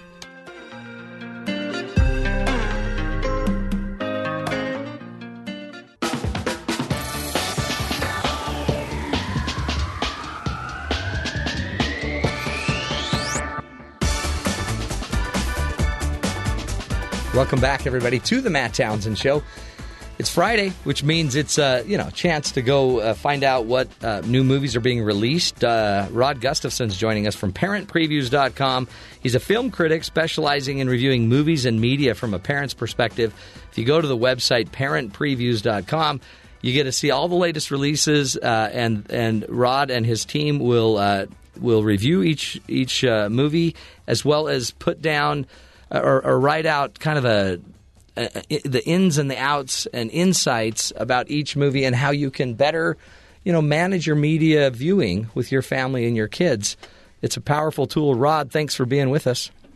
Hi, Matt. Thank you. This is, um, I think it's a great service you're offering. Parents need to know, otherwise, we just trust the studios to just do what's right for our kids. You know, I had my first. I had my first baby. I did it all by myself, Matt. Let me phrase that. After my wife and I had our first There child, you go. Yeah. Get that straight. Looking at this differently, and that was many years ago. And I thought, if I'm feeling this way, I bet there are other parents that are as well. You bet. Uh, this uh, the one of the movies we're going to review today is Zootopia. Now, what is Yeah. that all about? You, first, if fun, fantastic, wonderful movie. I'm so happy when we get a good movie that we can tell parents this is one worth going out to the theater to see. Uh, Zootopia is a is Disney's latest release, and uh, this is a movie that takes place in this crazy world called Zootopia. Zootopia is actually a city, and it is a city full of animals, and these are kind of your typical animated movie animals. They all talk, and uh, they all act like humans, and they ride subways, and they go to work, and they live in apartment buildings, and all of that type of stuff. But what's cool about Zootopia is they have engineered the city as a series of burrows, for lack of a better word. And I'm not talking about a burrow like a bunny would live in, because that could be possible. But you know, different sections. There's a uh, they even have them divided into climate zones. So there's a rainforest section for the jungle animals, and a cold section for the polar animals, and a, a savanna section for the African animals. Really, really creative concept in this film, Hmm. and the movie revolves around uh, this little bunny, and her name is Judith Hopps. And she has grown up in the country with her parents, and they run a little farm there. But she wants to move to the big city because in Zootopia, the mayor of Zootopia claims that anyone can become anything. It doesn't matter if you're big or small, that you have all sorts of options of what you can do with your life. So she wants to be uh, a police officer and she wants to be the first bunny to join the Zootopia police force, which she manages to do. But of course, she gets into the force. And such a funny scene the first day at work. She is surrounded by all of these male and female animals that are huge. There's a big uh, woman elephant and a big rhinoceros guy sitting beside her, and she's this tiny little bunny. And of course, there's a lot of prejudice going on there because of her size. And so the police chief, a big water, towering water buffalo, he puts her on parking duty. She's not happy about that. So she manages to run into a woman who is an otter, and her husband has gone missing. And it turns out there's about 14 mammals that have gone missing in Zootopia, and the police are trying to find them. So she decides to take on this case. And that kind of is what allows her to prove what she is capable of doing, and that's what really gets the story Hmm. narrative. It's like it, it, what a great way to maybe to talk about discrimination to to bring that up to your kids. Yes, what what I really enjoyed about the film, Matt, is unlike other films. I guess first of all, let me back up. It's not unusual to get a movie that is targeting young audiences that is talking about discrimination, prejudice, inclusion. We see that theme a lot. But what's different about this one is nobody is without guilt. All of these different animals are inside harboring certain prejudices towards other particular groups and that type of thing. So this isn't really a movie about good guys and bad guys, which I really like about it. It's Mm. got a lot more character depth. Yeah, you know, Rod. One thing I was, um, I, I, I remember watching a preview of this just in the theater, and uh, just the funny part about the DMV and the sloths. Yeah, it's it's powerful. I mean, there really is a lot you can do with these animated movies. There really is. Um, and I was concerned after watching those trailers that have been running for the last few months. I thought, oh, I wonder if that's the one funny scene in the movie. Yeah. It is funny throughout. And actually, the sloth scene is, it's edited a little bit differently in the movie and it moves along a little bit. Uh, I don't want to say faster. The, the sloths are still slow, but it fits in a little bit better. But funny scene, really. Good stuff. You know, uh, we're we're starting to lose your audio for some reason, uh, Rod. I think it's probably the the server or something. But um, uh, just uh, quickly though, you you you gave it a really good review. Is this is this an all A one? Uh, not quite all A's. Um, there is some. If we can switch over to phone, if you need to, Matt, tell your producer, give me a call. Yeah, but I, I think we um, won't have the time. But but just give us the ratings. Yeah. Violent concerns. So there is some violence in here. So I would say eight and over, ten and over. Be careful about that. There are some scary moments. Overall, though, A minus. Hmm. Oh, good job. I it to me really it, to have good clean stuff like this because this is one I know my kids would love to watch and um, we can bring it into the home and, and, and then to have a good discussion out of it just as valuable. I don't. I don't know if the audio is still hanging in here, Matt, but uh, it's got the funniest nude scene I've ever seen in a movie, and that will drop your jaw, right? Especially yeah, it's an animal nude scene, I guess. Exactly. Oh, that's There is- funny. There's one scene where they go into this yoga retreat, and all of a sudden, the with one of the characters says, "Yeah, this is a naturalist area. Our our anim- nobody's wearing clothes." and then he says, "But if you ask me, it's kind of strange when animals do wear clothes." and you haven't even thought about this that all the animals are in clothes and these animals are not. So, I mean, I hate. I hate to admit this, but we don't usually at parent previews appreciate nude scenes in movies. There's This one. There's the one. Well, Rod, we appreciate you and your great work uh, reviewing these. Again, everybody go to parentpreviews.com. It's a great resource. Also, just gives you great discussion topics to bring up with your kids and uh, to take the movie, I think, to another level. Rod, thank you. Thank you. And have a great weekend. Interesting. Interesting. Uh, I'm excited to see this one. Zootopia again. It's rated PG. And uh, again, go check out parentpreviews.com. We're going to take a break. When we come back, we're going to go see a, uh, and talk to a couple of our producers, meet the producer segment, find out uh, about how student loans are being impacted. Um, or how they're impacting our, our our younger generation, which is remember a lot of what's been behind the Bernie Sanders movement. Um, we're going to find out if these two young ladies are going to be voting for Bernie Sanders. Stick with us, folks. This is the Matt Townsend Show. We'll be right back.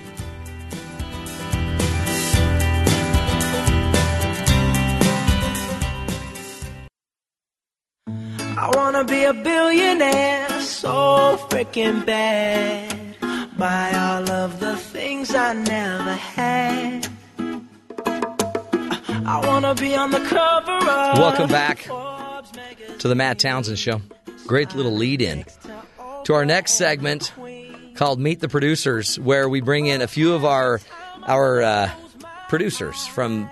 We have a flock of producers, dozens, and uh, today we have two of them, Leanna Tan. Good job. Good job. Well done. And Well Caitlin Tomas. Mm. ¿Cómo estás? Muy bien, y tú? Mm. And uh, two of our great producers, they uh, I, I had to overemphasize Leanna's name because I always call her Liana because I think it's like more exotic. Okay, well, you can call me But Liana. she likes Leanna. I was calling her Liana too. I now thought it was everyone's practicing in the in the office. Uh, the funny thing is, Ben's been calling you Louise, which Ben? I've always found that weird. Good job, Ben. Winner. Hey, hey uh, ladies, what are we doing today? By the way, both broadcast journalist majors. Right. And um, they were just telling me yesterday how working on the Matt Townsend show has changed their life forever. Did we? And they will never be the same. I don't remember this conversation. Oh, look, sounds like the dryer's ready. uh, honey, Nice get the though. clothes out of the dryer. what? So today, Caitlin, you you wanted to bring up um, the this whole problem with going through school, getting your degree without getting into debt, student Yeah. loans. I think this has been. We've just Liana and I have been watching. Obviously, we've all been keeping up with the election year. Yeah, you And- guys been wearing your "Feel the Bern" T-shirts. And we have not. well, no, but- but there are many, many, many what you know polls are calling millennials that are picking, you know, wearing hashtag Feel the Bern, and it's kind of because of this movement that he started, Yeah. where he's saying. You know, free education. Let, let's get rid of these student loans, and, and and he's saying, making all these promises that sound really enticing, Right. to our generation because really we are the nation is nearly in like we are in trillions of dollars of student debt not Ugh. millions not billions Right. trillions And every year the tuition gets higher. The cost yeah of and, and school higher. the uh, the um, money that it takes to go to school is unequal to the amount of money that we make once we get out of school I mean, if I have a house loan, we're in trillions of dollars of mortgage debt, but I at least have a home. I have a Right. house. I have equity. I have a valuable Right. asset. If We you have an education, it is a valuable asset, except it doesn't But necessarily. it doesn't mean you're going to make money, right? It, yeah, Right. it's not a deduction. necessarily. yeah, it's it's and it's really like Liana said. It's anyway. So we're paying all of this money to go to school, and we're and our generation, right, is finding a lot of problems with finding jobs once they get out, so they can't pay off this student debt. Right. And we're actually finding that there's thousands and thousands and thousands of dollars every year that are going unused in federal grant loans. All of these things the millennials aren't aware of, ways that they can go to school. Liana and I are both in our. I'm a senior. Are you a senior? I'm a junior. She's a junior. So we're But almost she acts done. like a senior. Right. Yeah, but neither you. one of us have any student debt. I have been That's able to go. This is my fourth year of college, and I have no debt. That's I have no great. But you, But you, un- you guys have found interesting ways to stay out of debt. Right, and that's kind of what we're going to talk about today. Okay. But an interesting fact, because you talked about last week, you mentioned how, you know, there was like 6% of people with student debt said they would cut off their pinky finger just Yeah. to get rid of it. Yeah, just cut your finger off. And it's interesting because there's so much money to help millennials go to school and they just don't know where to find it. For example, $2.9 billion of unused federal grant awards last year were not used. So $2.9 billion were just not used at all. Oh man. So there is a way to go to school and Sure. to help us get through, you know, debt free. We just Where's don't know that what they money are. going, So we're going to talk. We're Right. going to talk about that Okay, today. We're going to talk okay. about how we can Good. get through Good. college. Let me just share something with you. Okay. go for Just it. Just before you share how Okay. how to get out of it, how to Yeah, stay out let's of do it. See, as a parent, when I grew up, my mom would throw a little money towards school because she probably could. But she was a Mm-hmm. Mhm. single mom, you know, making ends meet. That she'd help a little bit. But it seems like today parents can't help. They're strapped. So we're actually just handing the debt down to you. That's so kind of you. My You parents. just, Wonderful co- you just get a cover instead of me paying for it. That'll take out of my retirement. You guys just go into debt. Well, Thank no. you. Here's the Thank here's This the thing, though, Matt.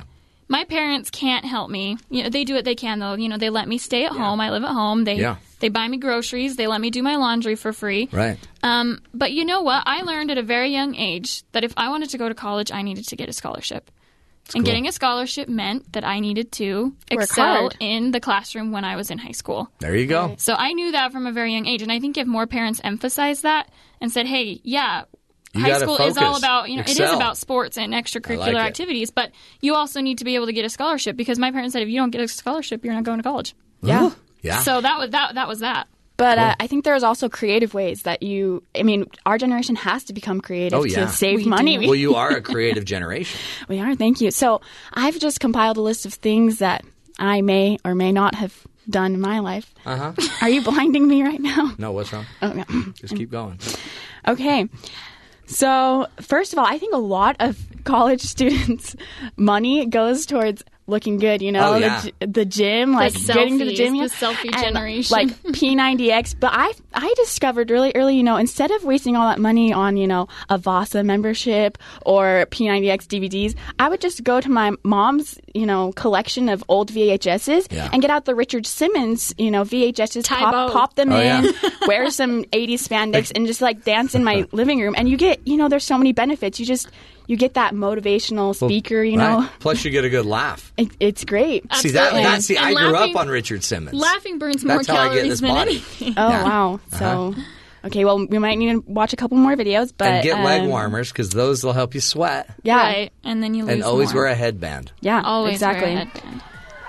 and uh, thank you thank you crowd thank you uh, That's Richard Simmons. The other one is like when it's cold, you know, Yeah. instead of using the heater, cranking the bill up on the heat bill, Yeah. we just like fill a sock up with rice and Mm. or like popcorn seeds and you know that aren't poppable and you put them in the microwave Pop it and in. you get not only the benefit of having a warm like buddy to sleep with, Yeah. it also you fall asleep to the smell of Chinese food and it's just Oh, I you win win the love situation. smell Chinese food. Exactly. warm rice. Yes. and soy sauce in the morning. That's interesting. That's also maybe why you're both single. um That was rude. I'm just saying though, but you because every time you walk into my office, you do Okay, smell Matt, we like might be burnt single, but we rice. are debt free. So Yeah. Yeah, sing, So- single and debt free. That's not whatever. bad. um we can buy um maybe that's not a good idea. but the, you, but interesting. So you, you've got interesting ways. Uh, what did you do, Matt?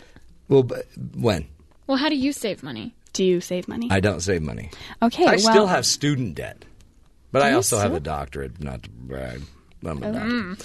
But um, but I wanted to say something about how you have done it, Okay. Caitlin Lamar Thomas. Caitlin is a beauty contest. What do they call you? It's, Beauty it's a scholarship contest, Scholarship program. but she's Miss. She is Miss Lehi. yes. Lehi is a town here in Utah. She's Miss Lehi, and she has a crown that she wears everywhere. I'm wearing it right now. She's wearing it right now. but then you you're, you've got scholarships from that, and they're going to pay you money to go basically be their their queen, and you go hug kids, wave in parades. Yep. and Spend sell your rice doing, socks. yep, doing service Exactly. projects. Yeah, So and I you, have. you do that as a as a means of paying the bills. Yes, and I love it, and it's enjoyable, and you gain a lot of skills while doing it. I think it. it's a cool idea. And I I think, love it. in all actuality, like I think the one thing I would tell people to do in college to save money is really just to get involved because you know they give you free food at the events that you go to. Usually, They BYU totally here on campus, there's almost And- always free pizza. Yeah. somewhere on Somewhere. campus. and the more involved you are, the more eligible you are find for those scholarships. Tell them what I gave you. Um, I gave you free food. Uh, you gave me a Go-Gurt stick that was four years old. I and gave you a go-gurt. and Matt I ate it because I'm saving money. I gave a Gogurt that I found under my seat in my I'm car four years old. from about two months ago. I tra- I contracted some sort of disease, but at least I'm debt free, so it's okay. yeah, but I mean, I but I, it's your gut. It's your gut bio. What's it called? What? Your Terry knows. What's- Your gut biome. There it is. My I gut helped with your gut biome. Oh, thank you. Anyways, What? the moral This of the story is today is that we are millennials and we're living in this generation, but we know that there are ways to get through and to get an education without having to spend thousands and thousands of dollars. Take advantage of federal grants and loans. Like we said, That's two right. point nine billion dollars went unused last year. It's just gonna, it takes a little bit of work. And And, I think it creative. takes hard work, it takes creativity, and it also takes getting involved and motivating yourself to do something. And like saving now will pay off later. I think. I love it. And um, you also get to smell like a teriyaki Exactly. grill. I mean, But I win-win don't really- situation. Mm. Good Yeah. You're welcome. You guys, thank you. Liana let- or Liana, let's go get one. Let's Great. get a teriyaki bowl. Let's go. Again, w- well saving done, money. We both have of to you. make What? Thank Pet- you. Here's You the petite producers for you. The, we call you the petite producers. Apparently now we figured out why because you don't eat because you're trying to save money for school. Yeah. Keep up keep up the non-eating and uh, again you don't have to vote for Bernie Sanders but if you want to it's a free country go right ahead Thank and he you. will help you get out of debt but you don't have debt. Um, well done, ladies. Well, well done. This is why we want to meet the producers because they're fabulous and talented, and because they said they would strike if we didn't put them on the air. So they're back. They're back. We'll take a break, folks. When we come back, we're going to Vegas. We're going to be visiting our good buddies down at uh, BYU Sports Nation, but they're uh, in Vegas, ready to, I guess, uh, start playing in a tournament. Well, the, the BYU Cougars are. Stick with us. This is the Matt Townsend Show. We'll be right back.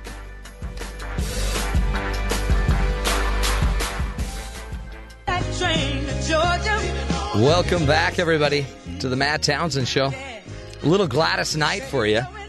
Midnight Train to Georgia. What better song? To lead out to our good buddies at BYU Sports Nation. They're hanging out in Vegas, as they're known to do. Spencer Linton, Jarom Jordan. How are you, gentlemen? Gladys Knight was in the ward or congregation of my sister in North Carolina. Really? I imagine the ward choir experience was fun. Yeah, she is. She's a member of the LDS Church. Did you hear the story about her?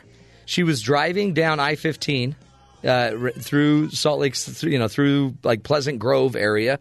Got pulled over by a police officer, and when they pulled her over, the lady driving the car said uh, that she was taking um, Gladys Knight to do a performance with the Mormon Tabernacle Choir to practice for it. And the guy, the cop, was like, "Oh no way! My wife loves you. My wife and I love you because." And his wife was driving with him in the police car. And uh, the wife, he, she said, "Why is she driving with you?" And he said, "Because it's my birthday, so she's just coming out with me a little bit today." So Gladys got out of her car, went over, and sang "Happy Birthday" on the side of the freeway to the police officer. To get out of a ticket? Yes. I Have hope you- we didn't give her a ticket. I know. I bet he didn't. things yet again. Yeah. He, he let her go with a warning. And then and, and she and he bought all of her tapes. So she made a lot of money. She was selling them out of the back of her car. That works, I guess. What was the worst thing career. you guys have ever done to get out of a ticket? The worst thing or just you know the get out of a oddest thing? Yeah. Uh, well, it's in court right now, so I don't know if we should discuss. Yeah, I think we heard about that one in My the news. lawyer has instructed me not to discuss these things. My lawyer, Saul Goodman, is going to take care of me. It's all Yeah. good. yeah. Have you have you ever just I just cry. I just break down crying. And if you cry enough and if enough fluids are moving out of your face, then uh, they usually just walk away with this weird look. I just hope they're a fan of the show and not a Utah fan. That's kind of what it boils down to me. Oh with- yeah. With me. Or I use, hey, that uh, you know state trooper in my uh, congregation that you might know. Yeah, what's up, man? Cool. I'm Hey, not like speaking yeah. loud or nervous. yeah, you play the connection card. Do you know Officer Jones? yeah, that's Yeah, uh, Smith, Johnson, Yeah, Jones, they're- all those guys, Just man. meet I know the all them sergeant. down at the Meet, meet their boss and be like, "Hey, yeah, yeah, I'm good friends with your boss." You know, I've gotten out of. I, I've been able to get out of it just saying, "Where are you going?" And I say, "I'm going to do a radio show." And then they say, "Oh, really? What show?" And then I tell them, and then they're like, But, but it's interesting. It, it was actually my old job. I used to be able to do that, and they because they would know the station really well, and they could get it, Yeah. and they'd let me go, and then I'd cry. I'd cry. True story. When I was 16 years old, I think I'd had my license. Oh man, probably for a couple of months. And I was leaving my house, and I used to live by train tracks, and there was a train that was stopped and blocking my route to school. Yeah. So I had to go like this roundabout way and take this overpass to get over the train tracks. I was flying uh, because I had to present something in my seminary class. So I was going f- like 45 and a 25 or whatever. Mm-hmm. Cop pulls me over and he asks me, "Where are you going?" And I'm like, "You know, he's never going to buy this, but this is the absolute truth." I'm going to my seminary class to present this lesson with this story, and he's like, "Uh huh." So he goes back to his car, comes back, and for whatever reason, he's like, "You're lucky day because I, I left my I left my ticket papers at the station." And I'm like, "Did you See? really, or do you just feel bad because I said That's a I'm going miracle. to- I'm going to seminary." See, you, that's a miracle. Don't discount the miracle. I think he just didn't want to let me have the satisfaction of knowing that he felt bad about giving a kid in high school going late to seminary. Right. See? precedes the miracle. Yeah. Oh man. See, these are the lessons they don't get on any other station. What are we supposed to talk about now? I don't know. Are we on the air? Is- when, yeah, when are we going on the air, you guys? Jeremy asks that question every day because generally we talk about something super random. I know. love it. Here, here's just a quick random one for you. Did you hear about the lady? We talked about it earlier. A, a, a guy went in to visit his girlfriend who was working at a pharmacy. Another, uh, he's he's talking to her about what, what she wants for lunch. He was going to bring her lunch, and while he's standing there, a man comes in and robs the pharmacy. Okay, I hate when that happens. and so, but little did the guy that's robbing the pharmacy know that the dude with the girlfriend is a boxer, like two time champion. And four punches later, the robber's out cold. That's awesome. That's cool. You know what I mean? I mean, there's a time for violence. There is a time for Ask violence. Ammon about that. Ammon, uh, Ammon, Ammon the. Olson, Ammon. I was. That's what I was like. Okay, I'll I'll ask Ammon. This is a scriptural A scriptural reference. Uh, whatever Okay. topic segment for, with us today. Hey, um, you guys. Speaking of, uh, you know, doing the proper thing and being being good and seeing miracles. Any miracles going to happen in Vegas this weekend? We're hoping that Kyle Collinsworth, can who by the way compared himself to a dragon, and they did fight like dragons. Mm, Yeah, he said he's going to fight like a dragon down here. cool. We need So that. Our, our Twitter question today is, uh, let me let's see what's the exact phrasing. What other animals best describe BYU players? Oh wow. So we're going to name. Uh, it's a Friday, man. yeah, Kyle and- Collinsworth and comparing himself to a dragon. A dragon. Why, He's going to why join not? us as well. Why sure. not? Sure. He's going to join the show. Tom Holmoe, BYU athletic director, also a member of the 10-person uh, B- uh, NCAA basketball committee that Mm. determines the bids to the NCAA tournament. He's on that, so he'll join us. We'll uh, pick his brain a little bit about that process. This is year two for him. Man. That. And so he's he's an important dude this, Yeah. this time of year. Pretty busy. He has like four or five conferences of games that he has to watch and know what's going on and everything. Oh wow. It never ends for him, really. This is the busiest Well, once the month tournament's over, it ends. of yeah. the year of his life. It's out of control what he has to do and where he has to go and how many frequent flyer miles he logs. It's nuts. Dude, think about think about how many free yeah free hotel and airlines he gets out of that. That's You know true. what I'm saying? The Take points and whatnot. take the family on a trip Hey, later. that- that's awesome. Mm-hmm. That's living large. As if being the athletic director wasn't enough. Yeah. Anything else He's going to be on on your show, you guys? Uh, just those two. Man. Tom Holmoe, Kyle Collinsworth. Is that not enough? The No, no, no, athletic no. director and NCAA tournament selection committee member, Celine- and Kyle Celine Collinsworth, Dion the in the, West uh, Coast Conference segment, maybe? Player of the Year. You And want, then- uh, you want You got Donnie Celine. and Marie later? Do you have, can you get Donny and Marie on? That Ooh, would be we- incredible. Maybe we could get Donny We and told- Marie on they Las asked. We told them no. We're like, no, we're busy. We yeah, got- we got don't want that. to do.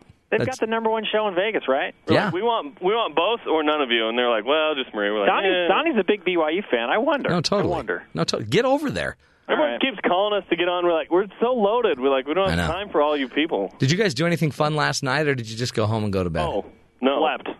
Sleep. We got done at ten. Yeah, that's We're not like, fun. We're out. Somebody needs to tell the bosses down there that you're in Vegas. You got to get over to. You got to get to Donny and Marie. My goodness. Just tell them that. Just say, just say Matt says we need to get to Donny and Don Marie. Shaline said that we need to get over there. Our very own Don Shaline. No relation to Don Osmond. No relation. Well, guys, have a uh, great show. Knock Knock 'em dead, and have a great weekend. I mean, Same to you. I know you'll be We're doing busy. the show tomorrow, by the way. Everybody's Noon- noon working for the weekend. Oh, you did it again. At least here. Every yeah, we're not. I'm not. Hey, remind me to tell you about the time I ran over a girl's mailbox on a blind date. We'll do that on Monday. Man, I love it when you tease. That's a good tease. Such a tease. Coming up Monday, we'll find out about the mailbox was- destroyed on a blind date. It was epic, and the phone call that I got from her dad the next day. You're in troublemaker, man. Have fun, and remember, you can always sing "Happy Birthday" if you get over. yeah, absolutely. Hashtag Gladys Knight. It's me from the past. For Perfect. a second, I thought that was Jarom live. Yeah, I was like, is that me? Am I making that you're like right you're now? singing No. it again. Well done, boys. Keep singing. Life is good with uh, with you and your show. You're awesome. I'm never gonna dance again. Oh my heavens, they sing so much. It's awesome. How do we we never sing and they always sing. I don't even dare sing now that they've they've got good voices. What is our deal? Well, I, I tried to sing you happy birthday one time, but then you told me never to sing again. Yeah. That rule is still in play by the way. Okay. It's not that your voice is bad. It's not. It's probably more my face, right? No, it's the it's just my your face voice while I sing. Your voice just isn't good. Okay. It's not even bad. It's just It's mediocre. yeah. Nah. It's not. Like two points above mediocre. Yeah. That's kind of more it. That's it's uh yeah, Terry added in. No, it's not your voice. It's just I don't know. I feel weird with you singing to me.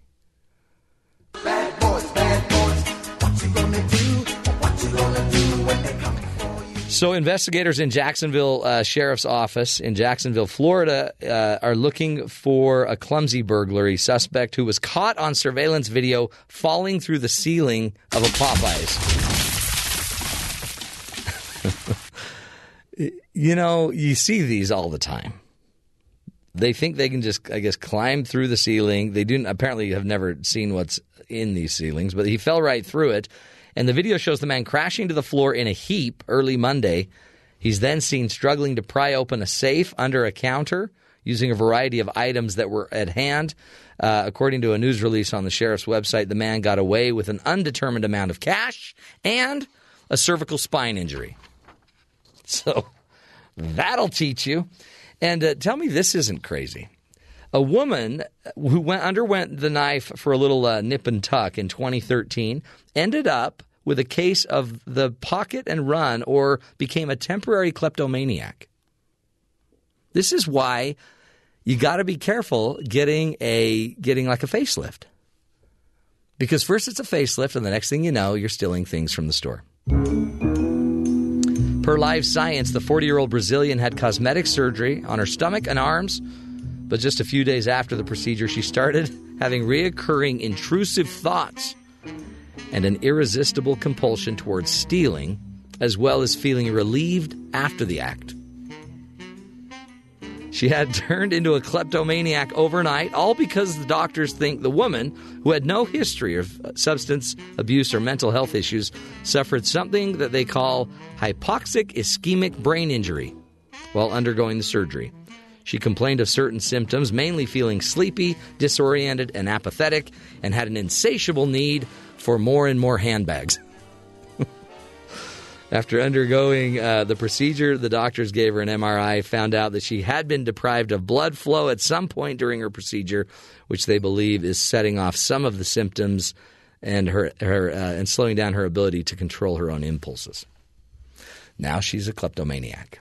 Isn't that sad? You go in just to get a little nip and tuck. Next thing you know, you're face down at a Walmart, and they have tased you. Tase it. As you know, uh, we always like to end the show with a hero story. Our hero today is Georgia police officer Sergeant John Kane. Half marathon runner Robert McCoy was less than 200 yards from the finish line when he tripped and fell, scraping his legs and his face on the hard ground. Sergeant John Kane, a 27 year old veteran of the police department, saw the whole thing happen. Kane was assigned to the area near the end of the race, and he knew he had to do something. Kane says he ran over to the man to help him out, and the man kept saying, I've got to finish the race. I've got to finish the race. Kane asked the man if he wanted help. The man said yes. Kane put his arm around McCoy's shoulder and ran with him the rest of the way to the finish line, followed closely by a paramedic on a bicycle just behind them. Kane says, I could feel in my heart that he needed to finish. There was a purpose for him doing so, and he wanted to accomplish the goal. I am just so glad that I was in a position to help him to do that. In an inspiration to me, uh, he is an inspiration to me. He is the hero in this story. McCoy finished the race, and the race, uh, he finished it, by the way, in an hour and 41 minutes. It's amazing. And again, a cop. You always hear bad stories about the police officers. They have a heart too, and they're there uh, not just at the marathon, but uh, they're there in our lives when we need them. Folks, we all can be heroes. We just need to uh, be there in the moment and follow that prompting that's telling us to get out of our comfort zone and go help. I challenge you this weekend just go be a part of your family's life, get closer to the people you love, and, uh, and become a difference. Know that you can be a difference maker on this earth.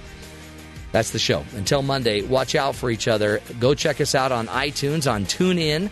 You can go look at all of our, listen to all of our podcasts, send them to friends, and pass those around. Also, look us up at BYU Radio or find the BYU Radio app, and you can find our podcast there. Until Monday, take care of each other.